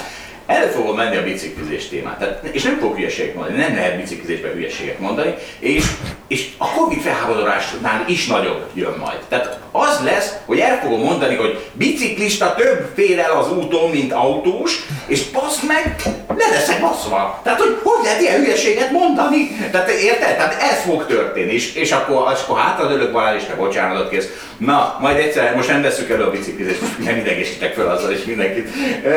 De essék, Balázs, ha minden hülyeség, két hét magyarázat után már nem hülyeség, akkor ez nem hülyeség volt, hanem tananyag. Ez Dávid tudja, ő tanár is. Ugye? Értetted ezt az állítást? Még, még egyszer? Dávid Ha miért tanár? Minden hülyeség, amire azt hiszed az elején. Tanítottam hogy- valaha. Hát én, én- ha minden én- hülyeség, mondtam valaha, az két hét magyarázat után már nem törik hülyeségnek, akkor az nem hülyeség volt, hanem tananyag. Csak meg kellett érteni. Hát a hosszú ideig tartó igazságot leírják a tankönyvbe, inkább így mondom. Eh, na jó. Gyors és lassú gondolkodás. Gyors és lassú gondolkozás, tessék. Na figyeljetek. Jó, akkor, akkor na most már szerintem hosszú az idő, igen, hosszú az idő, úgyhogy akkor most rámegyünk, beköveteltétek a divatot. Tehát nem, az a baj, az a baj, hogy van egy tök jó divat témánk, és és folyton olyan vendégek jön, tehát a oldalak között csak olyan emberek vannak, akik 150 forintos pólóba jön. Ide jön mesztelenül a podcastba. Viktor jön a jövő héten, ő 180 forintos pólóba fog itt ülni. Most fölvettem a 4000 do- dolláros ingemet, hogy, hogy kicsit legyen valami. izé. Mondjuk a Balázs a ló másik oldalon, a Balázsnak már van két zakója, tehát ő, ő, már- ő, már- ő, már- Ma direkt nem vettem föl, de Dávid, mert jön a Dávid. Mert mi történt? Az történt, hogy mentem haza biciklivel, mindig az András úton megyek haza. Csak most ki defektem lett mondjuk. És tetszik, toltam. És toltam egy kirakat előtt, Zegna, ez a volt neve, sose hallottam. Ó, És Zenya, igen. Zenya? Zenya. Szenya. Nem, Ante- mindegy, igen. És sose hallottam róla, de biztos, hogy elkúrták. Ez a amúgy nagyon durva, hogy ezt nem hallottad soha. Ez, hogy Zenya. Tessék, na tessék. Na jó, mindegy. Ja. Szerintem Dávid hallott. Én sem vagyok nagy sem, de... én nem hallottam. Ah, persze, jó. 120. És akkor, és te, itt van kabát 2 millió 495 ezer forint. Hát ebben biztos, hogy egy nullával többet nyomtattak, mint kellett volna, de lehet, hogy kettővel. Pulóver 425 ezer, cipő 365 ezer forint. Hát ez, ez lehetetlen. Tehát lehidaltam, be akartam csöngetni, hogy gyerekek, el vannak kurva az á, á, á, árak, és mondom, nem tudok kivel beszélgetni erről, de most akkor beköveteltétek. Erről már mondjatok ehhez valamit, tessék. Ti mit csináltatok volna? Hát figyelj, engem itt megvádolsz azzal, hogy én Mi? olcsó trikókat is vásárolod? Na, nem én elmondom neked, én láttam Na, a, a műsorterve, hogy ez lesz, és elhoztam neked a, az utolsó uh, általam vásárolt trikónak az árcéduláját, amit a Hádába, ugye egy ilyen second hand shopba vásároltam, és ez 3999 forintról szól. Teljes áron. Teljes áron. Ez basszus, teljes áron vettem. Mm, hát ez 4000 forint. Ez 4000 forint. Na, ez 4000 forint. És figyelj, küldtem neked Na. egy e-mailt. Ú, most Nézd meg, Jó, megy címemre. Közben beszélgessetek, amíg megnézem. a holdos. Ezt most megvárjuk a reakciót. Várjuk, Mindenki van. figyeljen. Itt tényleg, boldog karácsonyt ez a subject. Most, ha valaki Spotify-on van, most érdemes átkapcsolni a És YouTube-ra. Dávid, ezt te küldted ezt a pólót?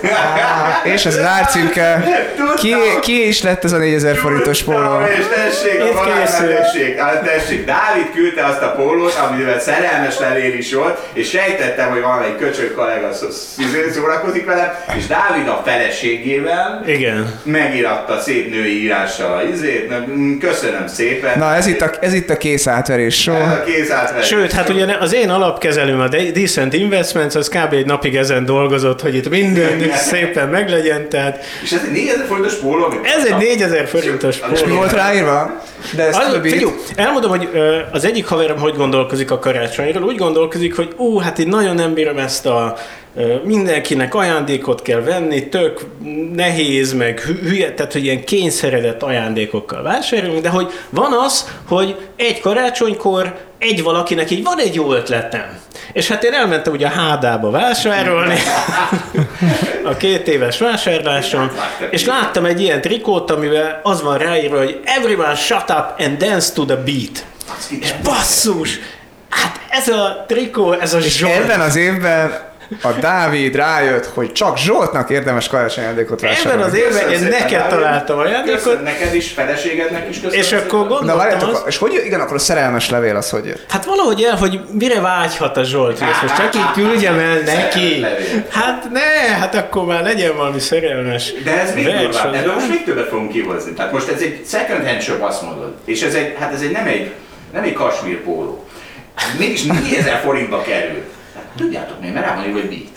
Tehát itt, itt akkora értéke lett ennek a izének, hogy hát ezt nem hiszem el. Nem lehet azt csinálni, kedves kiskereskedők, hogy mindenre, ami rá van írva, hogy beat, azt csak kóra drágán áruljuk. Azért nem lehet ezt csinálni. Na köszönöm szépen. Na 4000 figyelj, és egyébként a vers az úgy született, hogy hát így nagy nehezen így írtunk egyet, egyébként így szól az eredeti vers, amit írtunk, nagyon kis béna, meg ó, basszus, így á, vakartuk a fejünket, ezt hoztuk össze órák alatt, hogy everyone shut up, he beat the others, My heart beats for you, so let's dance to the beat.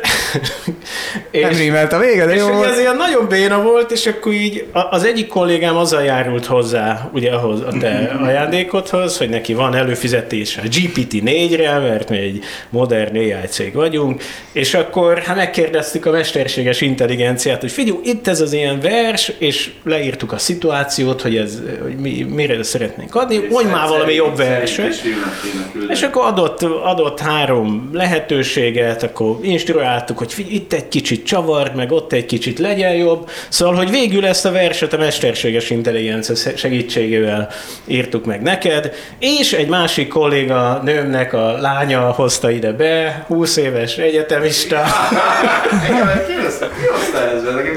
És mit mondtad? Kívülről hozták, nem tudjuk. Ja nem tudták? Nem tudták. Ó, pedig... Leadták a recepción. Jó. És nem kérted ki a kamerafelvételeket? Még örültem volna neki. Pedig meg ezt is hogy megszerveztük. Egyébként örültünk is annak, megláttuk a Facebook, para volt, hogy jaj, de mi lesz, hogyha összefut a Zsolttal, de láttuk a Facebookon, hogy gipszbe van a lábad, ó, hát akkor lehet ide jönni, szabad a pálya. meg, mögött. meg lehet nézni, a de- decemberi izé posztunk ez, amikor kiraktuk ezt a, ezt a pólót, meg, Meg a szerelmes levelet. meg a szerelmes levelet. Na, hát köszönöm szépen, ezért akartatok ennyire izé divatot. Ezért. Divatot. Készültünk. Jó van, akkor most már vége van, akkor most nem megyek bele, mert... Tegnap estel a Balázsral megosztottam már ezt, és uh, kigondoltuk, hogy... Agyaltunk egy kicsit a feleségeinkkel, hogy hogy kéne ezt behozni. Jó van, akkor ez jó lesz levezetésnek. Hát figyelj még ide, akkor meg veled lehet ilyen dolgokról beszélgetni. Figyelj már! Az hogy Sharon Stone fent van a Tinderen. De, de, de, De hogy téged ez miért sokkol? Nem sokkol. 65 éves színésznő idén szerelmes akar lenni. Ja, Zsolt, te is szerelmes akarsz lenni, ez egy lehetőség, nem? Én, én, én folyamatosan szerelmes vagyok. Ö, Na, azért mondom. azt tudjátok, hogy Sharon Stone a legokosabb ilyen, ez valami magas az IQ-ja. Mhm. Nem kellett volna annyit okoskodni.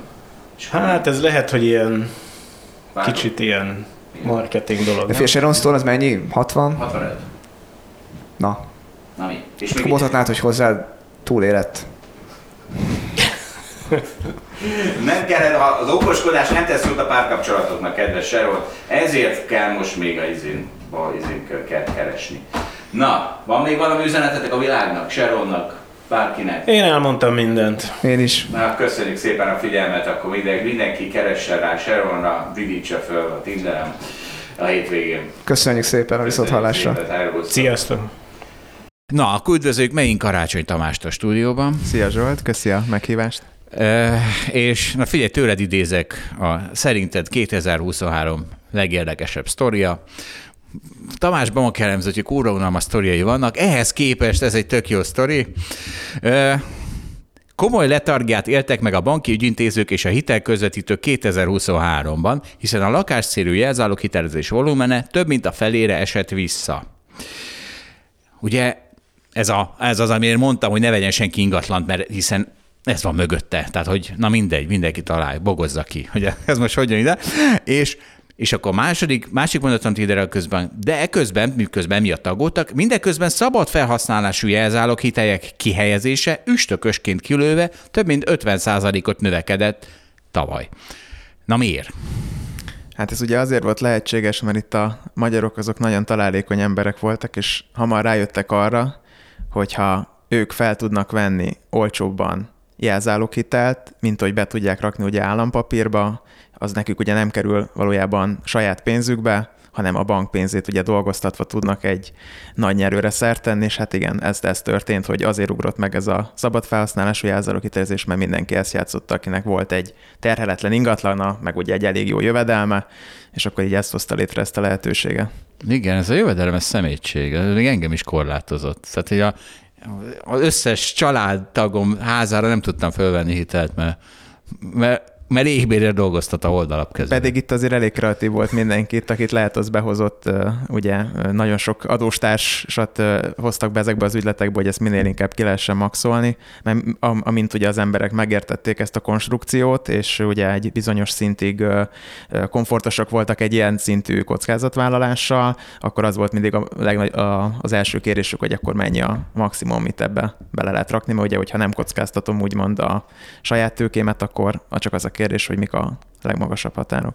Igen, tehát nagyon egyszerűen ugye föl lehetett venni 6%-on, 8%-on jelzálók hitelt? Hát ez, ez még abban az időben volt, talán amikor itt ezek a szabad felhasználású jelzálók hitelek 8% felé kerültek már, de ugye egyébként még ezelőtt, mielőtt volt ez, hogy az lakosság állampapírba lehetett rakni a, a pénzt, azelőtt még a sima magyar állampapírok is 12% meg 13%-on voltak, tehát a lakosság állampapír nélkül is fennállt ez a lehetőség, és igen, akkor még ezek a 6-7 százalékos szintek is voltak. Ez még a tavaly nyáron bocsánat, már tavaly előtt nyáron, ugye már 2024-ben vagyunk, arról beszélek. Tehát fölvetted 6%-on a hitelt a lakásodra, és beraktad állampapírba, ahol semmi baja nem lesz, csak minden évben az fizet 12-t, te fizetsz 6-ot, minden évben nyersz 6%-ot, és végre van valami haszna a megvásárolt lakásnak. Ugye ez azért nagyon furcsa, mert ilyen a tankönyvek szerint nem lenne lehetséges, hogy én kapok egy úgymond kockázatos hitelt, mármint a bank szempontjából én kockázatos vagyok, én pedig azt egy kockázatmentes dologba tudom berakni, ami ugyanaz, ugyanabban a devizában van. Magasabb kamatozáson? És ezt ugye magasabb kamatozáson, bocsánat, igen, ezt nem lehet. Ugye ezt körülbelül ezt hívják arbitrázsnak, ami valójában ugye nincs, és akkor néha mégis van. Itt azért mondjuk el, hogy persze ez nem teljesen arbitrázs, mert van néhány buktatója a történetnek, de egyébként ez pont nem ezeknél a hagyományos állampapíroknál van, mert ott tényleg azok a állampapírok lejártak öt év múlva, ha felvettem egy öt éves hitelt, akkor ez így pont kiütötte egymást, senkitől nem fügtem, hogy ez, hogy ez kifizetésre kerüljön. A lakossági állampapíroknál persze mindig elmondjuk, hogy ott van ez a visszaváltási kockázat, biztos, hogy a hallgatók közé sokan hallottak már erről. Ez sokan pampogtunk már, sokat, igen? Erről nagyon sokat beszéltünk. Ez persze ez hordoz egy kockázatot a rendszerbe, hogy majd én hogy fogom eladni az egyébként sokkal hosszabb lakossági állampapíromat, akkor, hogyha ennek a kamatozása ugye majd leesik, de egyébként a sima állampapírnál is meg lehetett ezt csinálni, és akkor meg ez a kockázat se volt még akkor. És mégis volt, aki nem csinálta meg. És mégis volt, aki nem volt, csinálta aki nem meg. csinálta meg. Mi volt a fő ok? Ez, ez, ez nagyon tetszett nekem. Sejtettem, Zsolt, hogy ezt fel fogod hozni. Ezt fel kell hozni. És ilyen Hát helyzetbe hozva, hogy ezt mondjam el. Elvoltatom én is.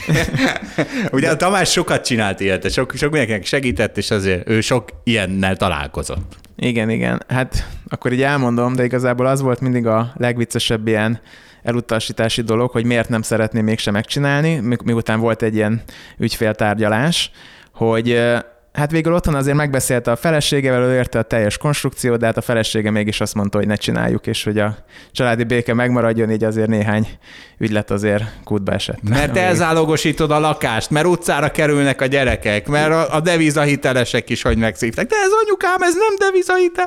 Nem érdekel, engem nem vernek át a bankok. Így van, ez, ez így volt. Ez így Na, volt. jól eljátszottam a feleséget. Na, nem is tudom miért. És akkor menjünk rá a durva részre. Tehát ugye ez volt a szórakoztató rész, ez volt a 2023-as szórakozás, de ugye az, hogy ami e mögött ez van, az mi, az az össze-vissza manipulált kamat, meg, meg, meg hitelpiac, meg stb. És, és ugye most, várj, melyik, melyik, melyik irányba menjünk? Mert most két irány van, ugye? Nem, menjünk abba az irányba. Szóval, és most megy is ezen a, ezen a most, most ez az új, új, új vita területe az MNB-nek és a Nemzetgazdasági Minisztériumnak. Fölolvasok néhány mondatot ebből. A, én nem is tudom, ez hol volt, hon, honnan volt, de nagyon viccesen fogalmazta meg. A Magyar Nemzeti Bank egy tegnapi elemzésében kritizálta a kormány, a hitelekre vonatkozó referencia kamatának módosítására vonatkozó terveit. A kockázatok, na mindegy, szóval a, ne, az, a kormány mit szeretne? A bubort, mindjárt belemegyünk a bubort szeretné ö, odarakni, ahova ő szeretné. A DK-jét szeretné. Nem, ők, mi a, A kormány nem, szeretné. Mondom, igen. mindjárt belemegyünk. Oké. És az MNB-nek ez nem tetszik. A, a, a, mi, valakinek minden nem tetszik. Na, hát átadom neked a szót. Ki, kinek mi nem tetszik?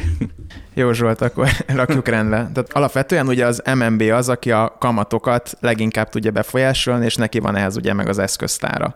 A le- ideális esetben egy eszköze van hozzá az alapkamat. Ideális esetben, de nyilván itt már nagyon sok minden dolgot látunk. igen. Nem csak Magyarországon, egyébként az egész világban ugye már nagyon sok egyéb eszköz is van, tehát lehet nyilván sokkal, tehát a hosszú oldalát is lehet befolyásolni a, a Igen, azért több kamat nincs. Tehát itt, valahogy azért több kamat is van. Tehát az, hogy az, hogy más időtávra ugyanaz a kamat más időtávon más, hogy hat, az még hagyján. Ezek mindig más eszközök, de igen, Igen. jó, legyen elég ennyi.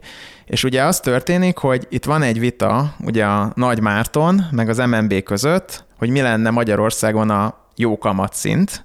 Ugye a Nagy Márton ő egy növekedéspárti ember, ö, azt szeretné, hogyha a gazdaságot azt élénkítenénk, és ezt egy alacsony, minél alacsonyabb kamatkörnyezet kellene ehhez. Ő a kormányember, aki a szavazónak dolgozik, a szavazót meg nem érdekli, a, nem, semmi és nem érdekli. számít, hogy jó növekedés Sok legyen. munkahely legyen, igen. Míg az MNB-nél ott ugye most ö, az a fő cél, ugye, hogy az inflációt leszorítsuk, és biztos ne, le, ne essünk abba a hibába, hogy mondjuk túl hamar, túl gyorsan csökkent az MNB kamatot, és emiatt az infláció majd idővel visszatér hozzánk. Az MNB a szakmai kormány, ő nem a választóval foglalkozik, hanem hogy mi a jó hosszú távon a magyar gazdaságnak. Így van, és akkor alapvetően itt arról szól ez a vita, hogy ugye a bot kormány az ott van az MNB-nél, de a kormány azt szeretné időről időre azért mégis elvenni, és egy kicsit beleravírozni a, az alacsonyabb kamatokba Magyarországot, és akkor itt is ezt láthatjuk, hogy alapvetően a, a, tehát a hiteleknek, hogy mi lesz a kamata, az ilyen változó kamatozás esetén a bubor szokott lenni a referenciaindexe. És ez egy bankközi kamatláb, ez most azt jelenti, hogy a bankok hol adnának mondjuk egymás között hitelt bizonyos időszakokra. Tehát mondjuk ez a bankoknak az a költsége, hogyha mondjuk oda jön hozzá egy vállalat, akkor most mondjuk adna neki valamilyen felára a hitelt, akkor ezt a buborhoz méri, mert ő ezen a kamaton kapna hitelt egy másik banktól. Ez egy ilyen teoretikus dolog, de hogy itt tudna felvenni. Azért teoretikus, mert itt nem nagyon van szükség jelenleg erre a bankközi hitelezésre. Van, van tehát rengeteg helyen van, hogy nagy szükség van rá, ez most kevésbé aktív piac, mondjuk így, nem? Itt Hát Magyarországon. igen, hogy ugye alapvetően nagy a likviditás ugye a bankszektorban, tehát ezek csak ugye kamatjegyzések, nem feltétlenül történik. Valós, nem, nem valós tranzakciók, mert nincs szükség a valós hiteltranzakciókra. Így van, pontosan, de hogy mégis azért erre vannak olyan termékek, amik segítik a bankoknak mondjuk a kamatkockázatokat fedezni, stb. stb. És tehát mindegy, ez egy, ez egy jó referenciindex nekik, hogy, hogy ehhez mérjék a, a, a, a hitelterméküknek a jövedelmezőségét. És akkor erre mondja most azt a Nagy Márton, hogy ő ezt a bubor, ez, ez egy túl magas szám, és inkább a DKI hozamokhoz kössék, ami egy, ennél egy jóval alacsonyabb jelenleg, és ezzel csökkentse ugye ő le a hitelkamatokat ugye áttételesen. Az effektív. Tehát ez a, ez a sokféle kamat van, és ez egyik, egy effektív kamatot ezzel gyakorlatilag lecsökkent. Ezzel lecsökkenteni, vagy leszeretné csökkenteni, és akkor ugye eljut az, hogy akkor ő mondta el, hogy mi a kamat Magyarországon, és nyilván ezt a DKI hozamot ezt jobban tudja ő befolyásolni, a bubort azt meg ugye jobban tudná az MNB befolyásolni, tehát ez egy ilyen hatalmi vita is egyben, hogy akkor ki mondja meg, hogy mi lesz a a, a végleges hitelkamat. Ugye a DKI az a rövid állampapír, és a rövid állampapírnál pedig ugye már voltak ilyen manipulációk, hogy az különböző alapoknak mennyit kell belőle venni, ha azok az alapok sokat vesznek, akkor lefog, akkor megy mi van, akkor megy föl. Tehát, hogyha nagy, nagy a kereslet, akkor ugye lemegy a hozam. Mert ugye mindenki azt akarja megvenni, és akkor kevesebb hozamért is megelégszik, ugye, arra az adott értékpapírra. Tehát így tudja, a nemzetgazdaság meg így tudja úgymond manipulálni a kamatokat, hogy például azt mondja, hogy gyerekek, nektek most akkor meg kell venni tízszer annyi dk mint eddig kellett, most csak hasamra ütöttem, és akkor hirtelen le fog esni a DK hozam, és akkor így így lejött az effektív kamat, de ha a buborhoz van kötve a hitelezés, akkor hiába jött le ez a dk akkor le kéne hozni a bubort is, vagy átállni DK-ra. Így van, és akkor ugye ez, ez ezért lenne előnyös Nagy Márton vagy tehát ez, ez lehet talán a végső célja ennek az egész vitának, hogy akkor kinek a kezébe legyen ennek a meghatározása. Nagyon jó. Ezt elmondtuk, nem? Talán nem. még maradt néhány hallgatónk is. és nézzük akkor a következőt. Nézzük a következőt, de ott, na biztos, hogy ki az, aki... Ott, hogyha véletlen maradt valaki, akkor őket is elkapjuk. mert ugye, tessék, most akkor meg a portfolio.hu-ról idézek, de hát én is felháborodok, tessék, akarod, én is felháborodok. Mi az, hogy 0 on adnak, a 0 a betéti kamat, és és még mindig csak 8, mit tudom én mennyi a 8 a hitelkamat, tehát hogy a bankok rengeteget keresnek hiszen 0%-on kapják a amit, amit aztán hiteleznek, és 8%-on rakják ki, és tessék, itt van a portfólióról két mondat, vagy nem tudom hány mondat. Minden várakozás felülmúló a bankok profitabilitása, Átlagosan 16-17 százalék közép- és dél-kelet-európa bankpiacainak a tőkearányos megtérülése. Ez már a 2008-as pénzügyi válságot megelőző szinthez közelít, állapították meg a régiós bankszektorról szóló friss elemzésükben a Raiffeisen Research elemzői. Na, Hát ez valóban így is van, tehát a 2023-as év banki szempontból, banki jövedelmek szempontjából tényleg egy elég jó év volt, de itt szeretem mindig kontextusba helyezni a dolgot, hogy amikor ilyen portfólió címlap, ugye ez erről úgy számol be, hogy ez menny, mekkora egy óriási extra profit, vagy egy ilyen nagyon magas profit, akkor mindig azt szoktam elmondani, hogy jó, de mihez képest?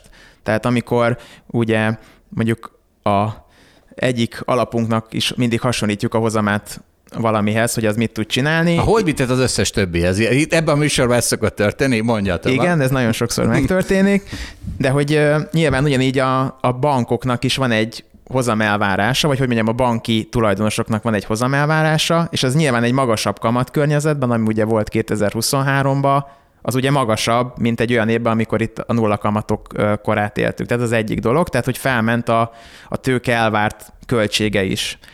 Ez az egyik dolog. A másik dolog az az, hogy azért 2023 az egy ilyen nagyon áldott periódus volt, amit már te is mondtál, igen, felmentek a, a, a kamatok, és ezen, mivel ő lentartotta ugye a forrásköltségét, ugye kinyílt nagyon az olló, és na- nagyon sok pénzt ugye megkeresett ezen, a, ezen az oldalon.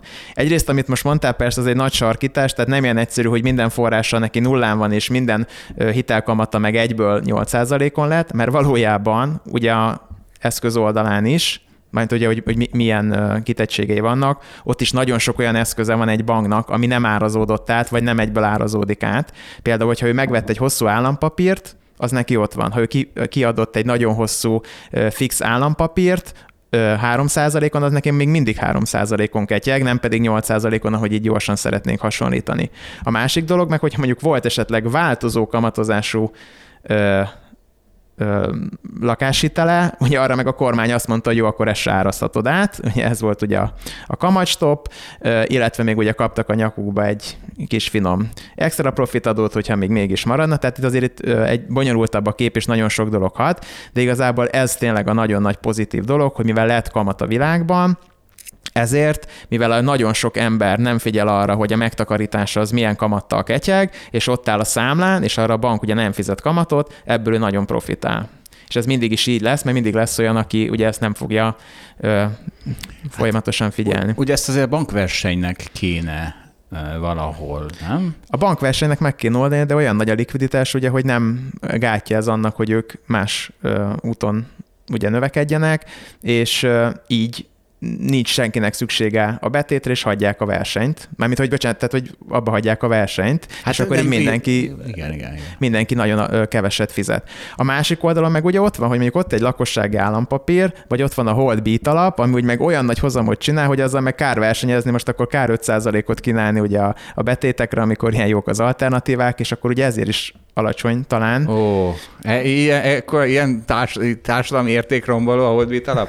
Jobban odafigyelek, Ezt elnézést. is kicsit ki akartam figurázni inkább. a Elnézést mindenkitől, mindennapjaidat. jobban odafigyelek. Nem lesz minden évben 35 hozam, megígérem.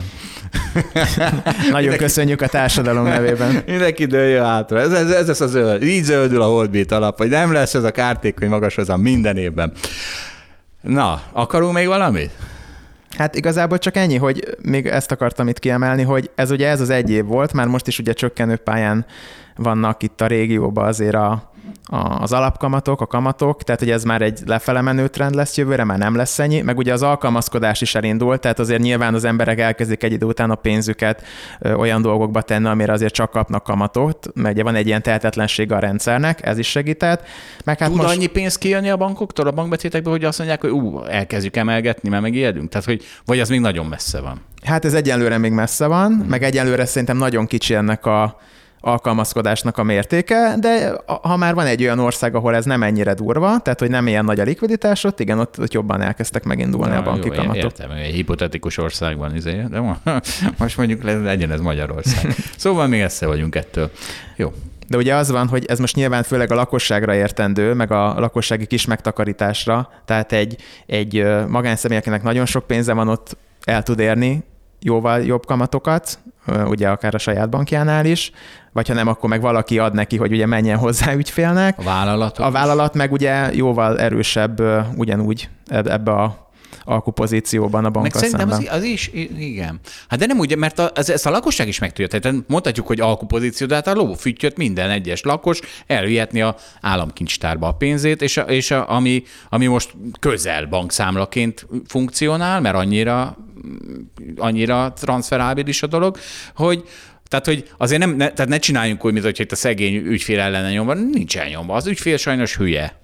Azt hiszem, ez, ez egy kicsit mögötte lehet. Hát sokszor nincsen tudatában ugye a valós kockázatoknak, tehát szoktak olyan anomáliák lenni, hogy mondjuk állampapírből nem szeretné rakni a pénzét, de egyébként az nem zavarja, hogy ugyanaz a készpénz, ami a zsebében van, az ugyanúgy egy, egy hitel valójában, tehát Hát ugye meg a abban a- bankbetét is, és ugye lehet, hogy egy kevésbé kockázatos dolgot nem hajlandó megvenni, a, hogy ugye javítsa a hozamát, mert hogy attól fél, mert ugye ezzel nincsen tisztában. De, de most te, te érted, én azt mondom, hogy hülye, meg azt, hogy szegény nincs tisztában vele. Ezek szinonimák, nem, nem tudom, tudod, Hát de valaki nem foglalkozik az emberi, az emberi érzésekkel, valaki ezek meg egy kicsit. szinonimák.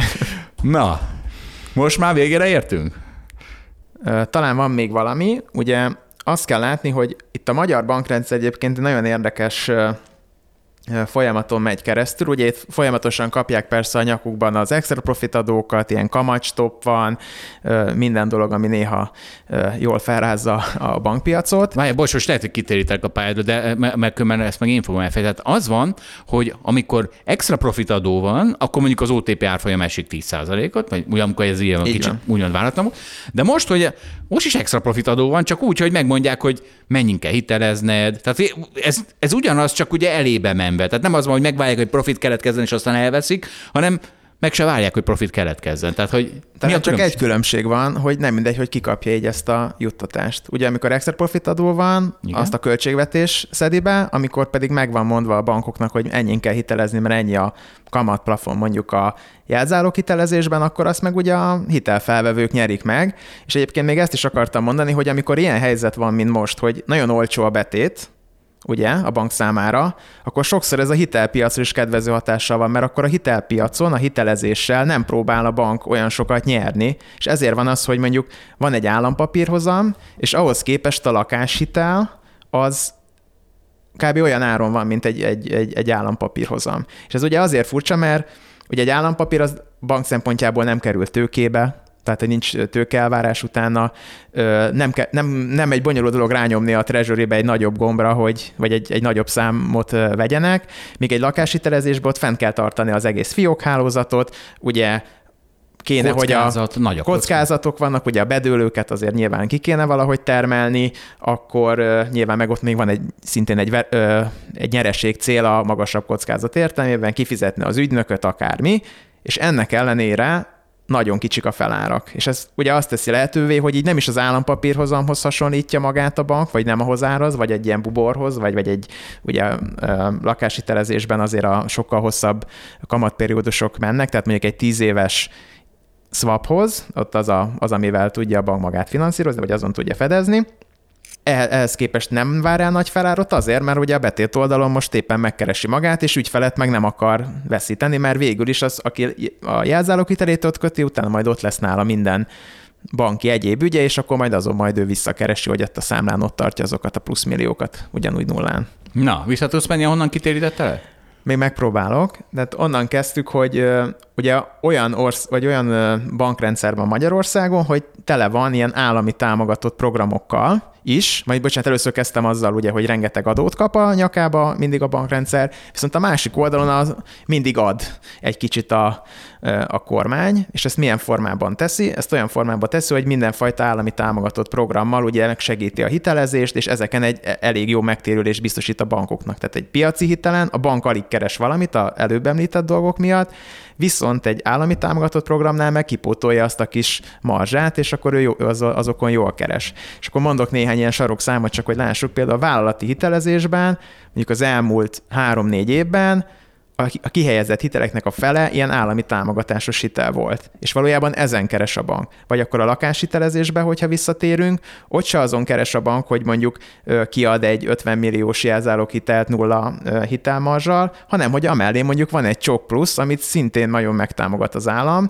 és akkor igazából azért kap a az ügyfél jó kamatot a piaci hitelére, mert hogy oda viszi a csok pluszát, és akkor a kettő együtt úgy jól néz ki, és akkor hajlandó a bank lemenni egyedi kamatba, akár a, a, a piaci hitelre is. De egy állami támogatású hitele miért keres a bank? Tehát, hogy mi, mi történik? Azért keres, hogy az állam pótolja ki valójában. Mondd el számokat. Tehát mondjuk Mondjunk számokat, ugye mondjuk 3%-ot fizet a csok pluszra az ügyfél, Igen. ugye a csok pluszos hitelére, de egyébként megvan egy képlet, ami alapján kiszámolódik, hogy annak az ügyletnek, vagy annak a hitelnek mi a valós kamata, vagy a mögöttes kamata, és a kettő közötti különbséget kifizeti. És az mondjuk mennyi lesz? Mondja, hogy szerint. Ö, nem fú, kell pontosan, most mi az, az meg 5 lesz, vagy 8 lesz, vagy 15 lesz.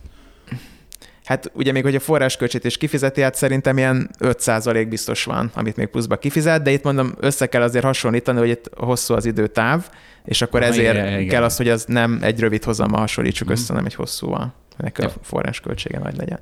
Na igen, tehát hogy ezért van még itt egy ilyen ilyen furcsa magyar bankrendszer, hogy amikor nagy baj van, és kell a pénz a költségvetésnek, akkor hirtelen elveszek a bankoktól, amikor meg jól megy a szekér, és élénkítem, és akkor meg támogatási program vannak, stb. vannak, és ezek mind egyébként az egész bankrendszernek pont a hátrányára van szerintem, hogyha az én véleményemet kérdeznéd, mert ez egy még egy nagy prociklikusságot ad a rendszerbe, hogy a bankok eleve egy eléggé prociklikus, tehát amikor baj van, akkor a bankok is szívnak, de amikor még baj van, akkor még kapnak a nyakukba egy-két ö, intézkedést, akkor az nem segít. A jó időszakban meg anélkül is tudna igazából menni normális keretek között, csak akkor meg egy kis rástimulálással még ö, besegít az állam. Ahelyett, hogy az egészet a piac, piac szabályozná ügyesen, okosan, millió fejjel, millió szemmel.